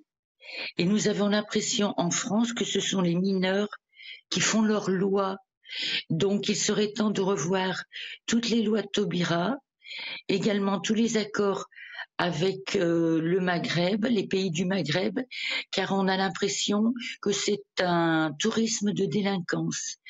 Alors le gouvernement doit s'en saisir. Non, je n'ai pas confiance. J'ai un voisin qui a été condamné pour viol à deux ans ferme et trois ans avec sursis. Il a fait appel, du coup, il est encore dehors pour deux ans. De plus, c'est un élu, il est adjoint dans une commune et refuse de démissionner. Ben non, on n'a pas du tout confiance dans la justice. Hein, on s'aperçoit, comme le disent les personnels actuellement, que la justice, c'est exclusivement au profit des délinquants. Je parle bien sûr de la justice pénale, celle que voit l'intégralité des citoyens français. Je pense qu'actuellement en France, euh, plus personne ne croit en la justice. Les peines sont trop faibles ou ne sont pas appliquées. Euh, des personnes clés au plus haut sommet de l'État euh, qui commettent euh, des crimes ne sont pas condamnées. La corruption est très importante. voilà. On a l'impression que c'est une impunité totale. Aucune confiance dans la justice française, beaucoup trop lente, beaucoup trop laxiste et, et un grand manque de fermeté. Donc la confiance en la justice au seuil zéro, malheureusement. Il faut tout revoir, il faut tout changer. Je n'ai absolument pas confiance en la justice, car en France, à mon avis, il n'y a plus de justice. Il y a de la justice pour les délinquants, les voyous, les gens en situation irrégulière, mais les victimes sont là, malheureuses, à souffrir le martyr, n'ont aucune reconnaissance, n'ont rien, et c'est inadmissible. Voilà vos réponses, voilà ce que vous en pensez. On est en direct avec Valérie Boyer, sénatrice Les Républicains des Bouches-du-Rhône. Bonjour Valérie Boyer. Merci d'être avec nous. Tiens, avant de parler de, la situation à Marseille, qu'est-ce que vous en pensez de ce que vous avez entendu à l'instant euh, sur le, point de vue des, Français, des téléspectateurs de CNews plus précisément, sur la justice? Bah, c'est extrêmement inquiétant, mais effectivement, c'est ce qu'on entend euh, dans la rue et euh, il y a un problème de confiance dans la justice, de la façon dont la justice euh, effectivement est rendue en France et puis de confiance dans les magistrats. Je dois dire que la situation est extrêmement dégradée depuis le mur des cons où on n'a plus, où cette confiance a été rompue. Mmh. Vous savez, au Sénat, on a fait une grande enquête, une grande manifestation sur le lien citoyen-justice. Effectivement, c'est ce qui qui est ressorti euh, de nos euh, euh, des, conférences qui se sont déroulées au Sénat. Donc je pense que il est urgent qu'on change de paradigme et que le continuum police-justice finisse enfin par fonctionner et soit harmonieux. Les Français demandent de, la justice, pas qu'on les embête sur des petites choses du quotidien, mais d'abord, un, d'être en sécurité, et deux, que la justice soit rendue correctement et avec impartialité.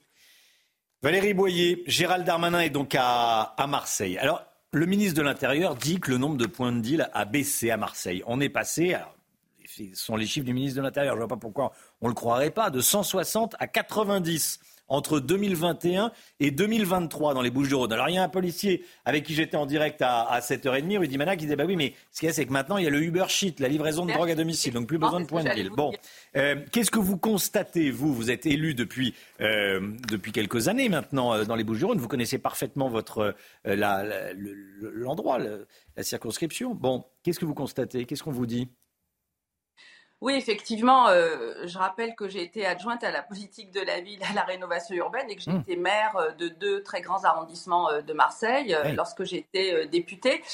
Donc effectivement, cette question de la drogue est absolument prégnante. Je me permets juste d'ajouter que j'ai fait partie de ces sénateurs qui ont demandé une commission d'enquête sur la drogue et je suis vice-présidente de la commission d'enquête sur le, les narcotrafics qui se déroule en, en ce moment au Sénat et qui est prédisée par mon collègue sénateur Les Républicains, euh, Étienne Blanc, qui, est avocat.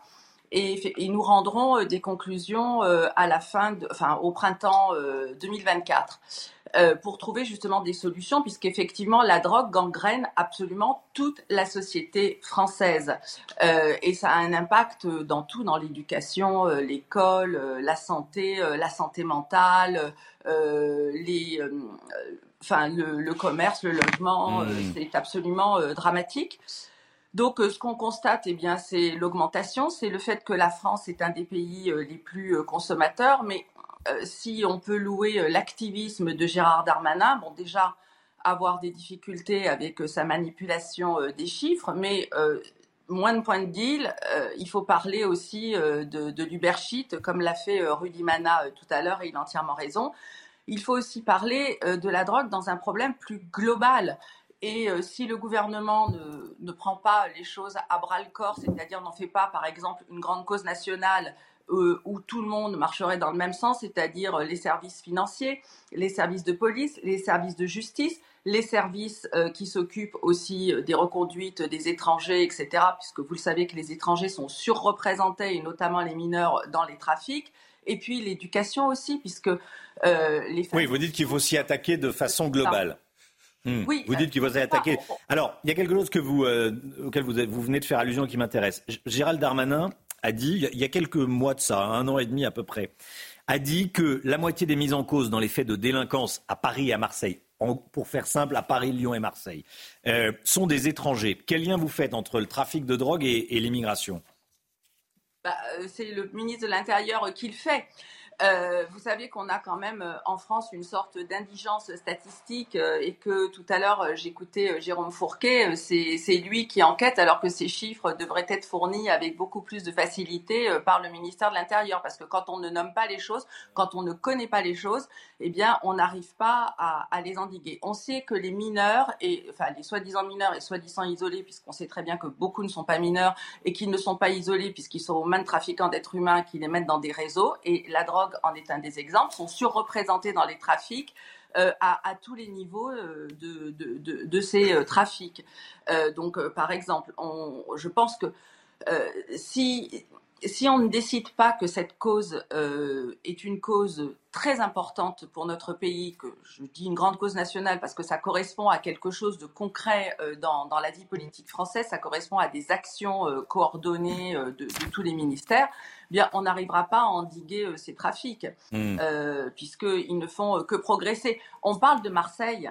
Euh, parce que Marseille est une ville immense, c'est une ville département. Vous savez que c'est plus grand que euh, c'est plus grand que que, que Paris. Hein. C'est de Orly à Roissy et du Bois de Boulogne au Bois de Vincennes pour un petit peu situer euh, la cartographie de Marseille. Mais c'est toute la France, absolument toute la France, qui est gangrénée par ces trafics de drogue. Il n'y a pas un petit village aujourd'hui où il n'y a pas effectivement. Vous avez parfaitement raison. Alors on parle de Marseille parce que le ministre de l'Intérieur est à Marseille, parce que c'est une grande ville. Voilà. Merci beaucoup, euh, merci beaucoup, merci, beaucoup Valérie Boyer euh, d'avoir été en direct avec nous. Il y a un petit problème de, liaison à la fin, mais j'espère que vous m'entendez. Un, grand merci d'avoir été en direct avec nous euh, ce matin. Elle a raison. voilà, on vous a retrouvé. Très bonne journée à vous. Valérie Boyer a parfaitement raison. On parle de Marseille, on parle de Paris, mais bien malheureusement, le trafic de drogue, il y en a à la campagne. On en parle également. Si vous habitez en, milieu rural, il y a également du trafic de drogue il irrigue tout le territoire. Les inondations, elles ont fait un mort en, Loire-Atlantique, Augustin. Hein. le corps d'un homme de 73 ans a été découvert dans sa voiture en partie immergée dans la commune de Saffré, au nord de Nantes. Selon le parquet de Nantes, l'homme se serait engagé sur une route coupée à la circulation en raison des inondations. Il se rendait dans le bourg de cette petite commune pour acheter son pain. Un témoin a alors aperçu un coffre émergé d'une rivière. Il a ensuite prévenu les secours qui ont fait la macabre découverte. Une centaine de morts en Iran lors de l'explosion de bombes pendant une cérémonie de commémoration. Téhéran accuse Israël. Les Américains disent, eux, que ça ressemble à une attaque de l'État islamique. Cet attentat en Iran intervient quelques heures après l'élimination ciblée d'un commandant du Hamas au Liban, à Beyrouth. Harold Iman avec nous. Harold, les ennemis d'Israël ont été frappés en même temps. C'est ce que vous nous dites ce matin. Est-ce que le niveau de risque d'embrasement est monté d'un cran ces dernières heures au Proche-Orient? Clairement. D'accord, c'est hmm. sûr. Euh, donc, il faut voir que le 2 décembre, à Beyrouth, le numéro 2 politique du Hamas a donc euh, euh, péri dans une frappe israélienne signée et déclarée sur un, appartement. Ce n'est même pas l'immeuble qui a été détruit. Euh, c'est juste l'appartement. Euh, et donc, euh, lui, et 24 heures plus tard, en Iran, vous avez un, dans la ville de Kerman, vous voyez en bas à droite, au mausolée de Qassem Soleimani, qui est le chef décédé des brigades Al-Quds, qui sont les gardiens de la révolution, qui vont faire la guerre sur toute la zone rouge et contre Israël, eh bien, il a été tué par Donald Trump en 2020, exactement il y a quatre ans. Donc, on célébrait donc sa mort. Et 100 personnes sont, ont péri dans un attentat qui vraisemblablement vient des ennemis du régime. C'est un peu facile pour Washington de dire que ça ressemble à Daesh. Bref, ce sont les deux chefs d'un même axe, ce que eux-mêmes appellent l'axe de la résistance contre le sionisme et les États-Unis, l'impérialisme américain. Donc, vous frappez les deux en même temps et vous allez évidemment rapprocher un embrasement. Qu'est-ce qui me fait dire que ça ne sera pas demain matin? C'est parce que le chef du Hezbollah, euh, Hassan Nasrallah, le chef du Hezbollah, a dit hier que chaque composante de ce qu'il appelle la résistance, euh, eh bien, chaque composante choisit son moment d'agir, ce qui veut dire qu'ils ne se sont pas, ils ne sont pas coordonnés, ils ne vont pas tous attaquer en même temps. Du moins, on l'espère. Merci beaucoup. Merci beaucoup, Harold Iman. Les accusations graves d'Anthony Delon, ça fait la une de Paris Match qui sort ce matin. On en parle depuis le début de la matinale. Anthony Delon qui est euh, à la une de match. Il accuse sa sœur Anouchka d'avoir été complice d'Iromi Rollin. Vous savez, cette dame qui s'occupait d'Alain Delon. Selon Anthony Delon, Anouchka connaissait les agissements d'Iromi Rollin et les a dissimulés, cachant ainsi la, détresse dans laquelle, son père se trouvait. Anthony Delon annonce avoir déposé une main courante, c'est au commissariat hein, ou, à la gendarmerie, contre sa sœur, qu'il accuse d'avoir manipulé sa famille. C'est grave, hein, les accusations de manipulation. Bon, Anthony Delon qui dit par ailleurs que son père, âgé de 88 ans, ne va pas bien, il ne supporte plus de se voir comme ça, diminuer, il parle peu, ça le fatigue, ou bien ça l'énerve quand on le fait répéter, parce que euh, sa voix ne porte plus euh, autant qu'avant. Bon. Voilà, il dit également quand, que euh, qu'Alain Delon veut mourir à Douchy, vous savez, sa propriété du, Loiret. Voilà, c'est ce que dit Anthony Delon. C'est à lire dans Paris Match qui sort aujourd'hui, voilà, avec des photos d'Alain de, Delon jeune. Finir sa vie à Douchy est la dernière volonté de mon père elle sera respectée. C'est ce que dit le fils euh, d'Alain Delon. Il est 7h moins le quart, il est, il est 9h moins le quart.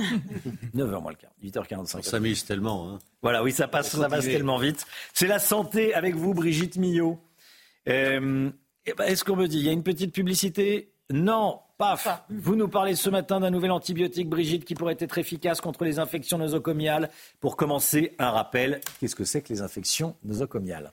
Une infection nosocomiale, c'est une infection que l'on va contracter à l'hôpital. Vous rentrez hmm. sans infection et alors, il faut évidemment qu'il y ait eu un délai de 48 heures entre votre entrée à l'hôpital et l'apparition de l'infection, mais c'est une infection contractée à l'hôpital. Elles sont très fréquentes, ces infections. On estime que 5% des patients hospitalisés vont contracter une infection nosocomiale. Ça fait quand même un patient sur 20. Alors évidemment, ça va dépendre de l'état du patient, ça va dépendre. Vous êtes plus à risque si vous êtes dans un service de réanimation dans lequel il y a beaucoup de manipulations, dans lequel vous avez des intubations, des perfusions, des sondes urinaires, etc. Évidemment, là, vous serez plus à risque de contracter une infection nosocomiale.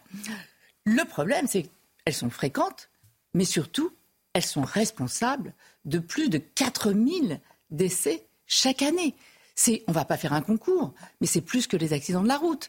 Donc on le voit. Et pourquoi? Parce qu'en fait, on n'a plus maintenant de traitement assez efficace mmh. contre ces infections nosocomiales qui sont généralement liées à des bactéries qui sont devenues résistantes aux antibiotiques. Les antibiotiques ne sont plus efficaces sur de nombreuses bactéries contractées justement à l'hôpital. Alors là, cet espoir dans un traitement concerne une bactérie particulière qui s'appelle. Alors, on va vous mettre son petit nom. Je vous ai mis. déjà, je vais, la présenter, je vais vous la présenter en image. Bon, on va voir son petit nom. On va, nous, on va l'appeler Abri, si vous êtes d'accord. Hein. En fait, c'est Akinetobacter baumannii résistante à l'imipenem. C'est un antibiotique. Donc voilà, son petit nom aujourd'hui, ce sera Abri. Ce sera plus simple. Hein.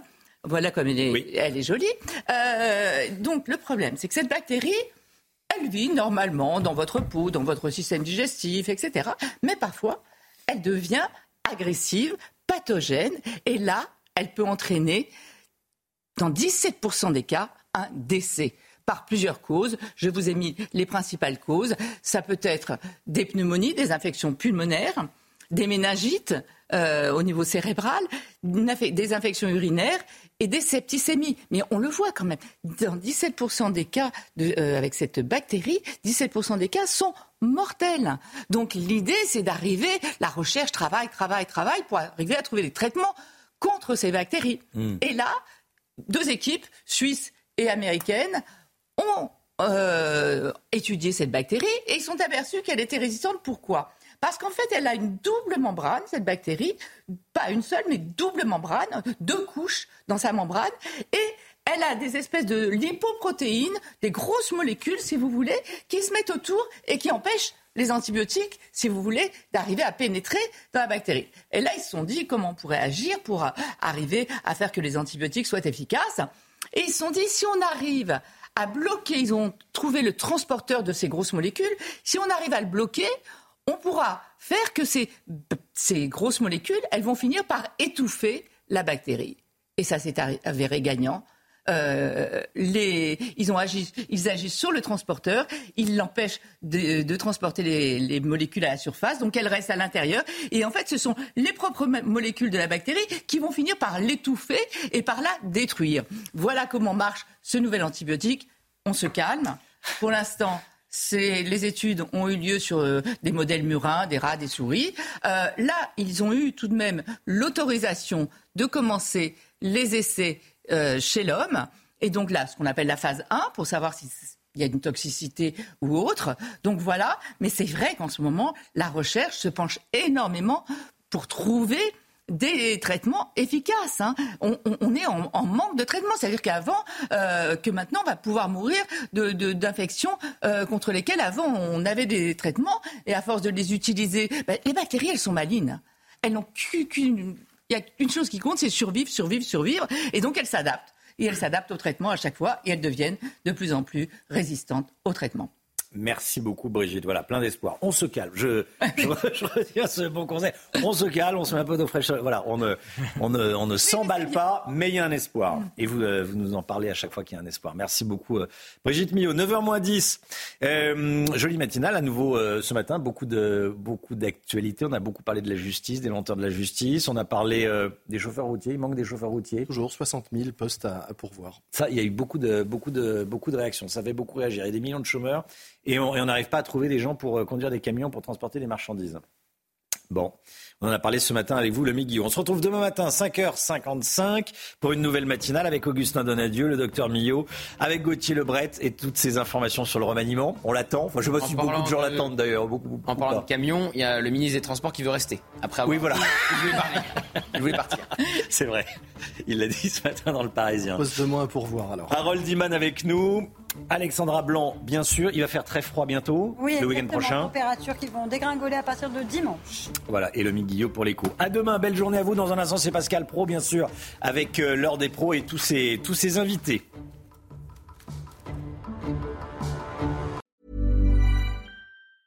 Planning for your next trip? Elevate your travel style with Quince. Quince has all the jet setting essentials you'll want for your next getaway, like European linen premium luggage options, buttery soft Italian leather bags, and so much more. And is all priced at 50 to 80% less than similar brands. Plus, Quince only works with factories that use safe and ethical manufacturing practices. Pack your bags with high-quality essentials you'll be wearing for vacations to come with Quince. Go to quince.com/pack for free shipping and 365-day returns.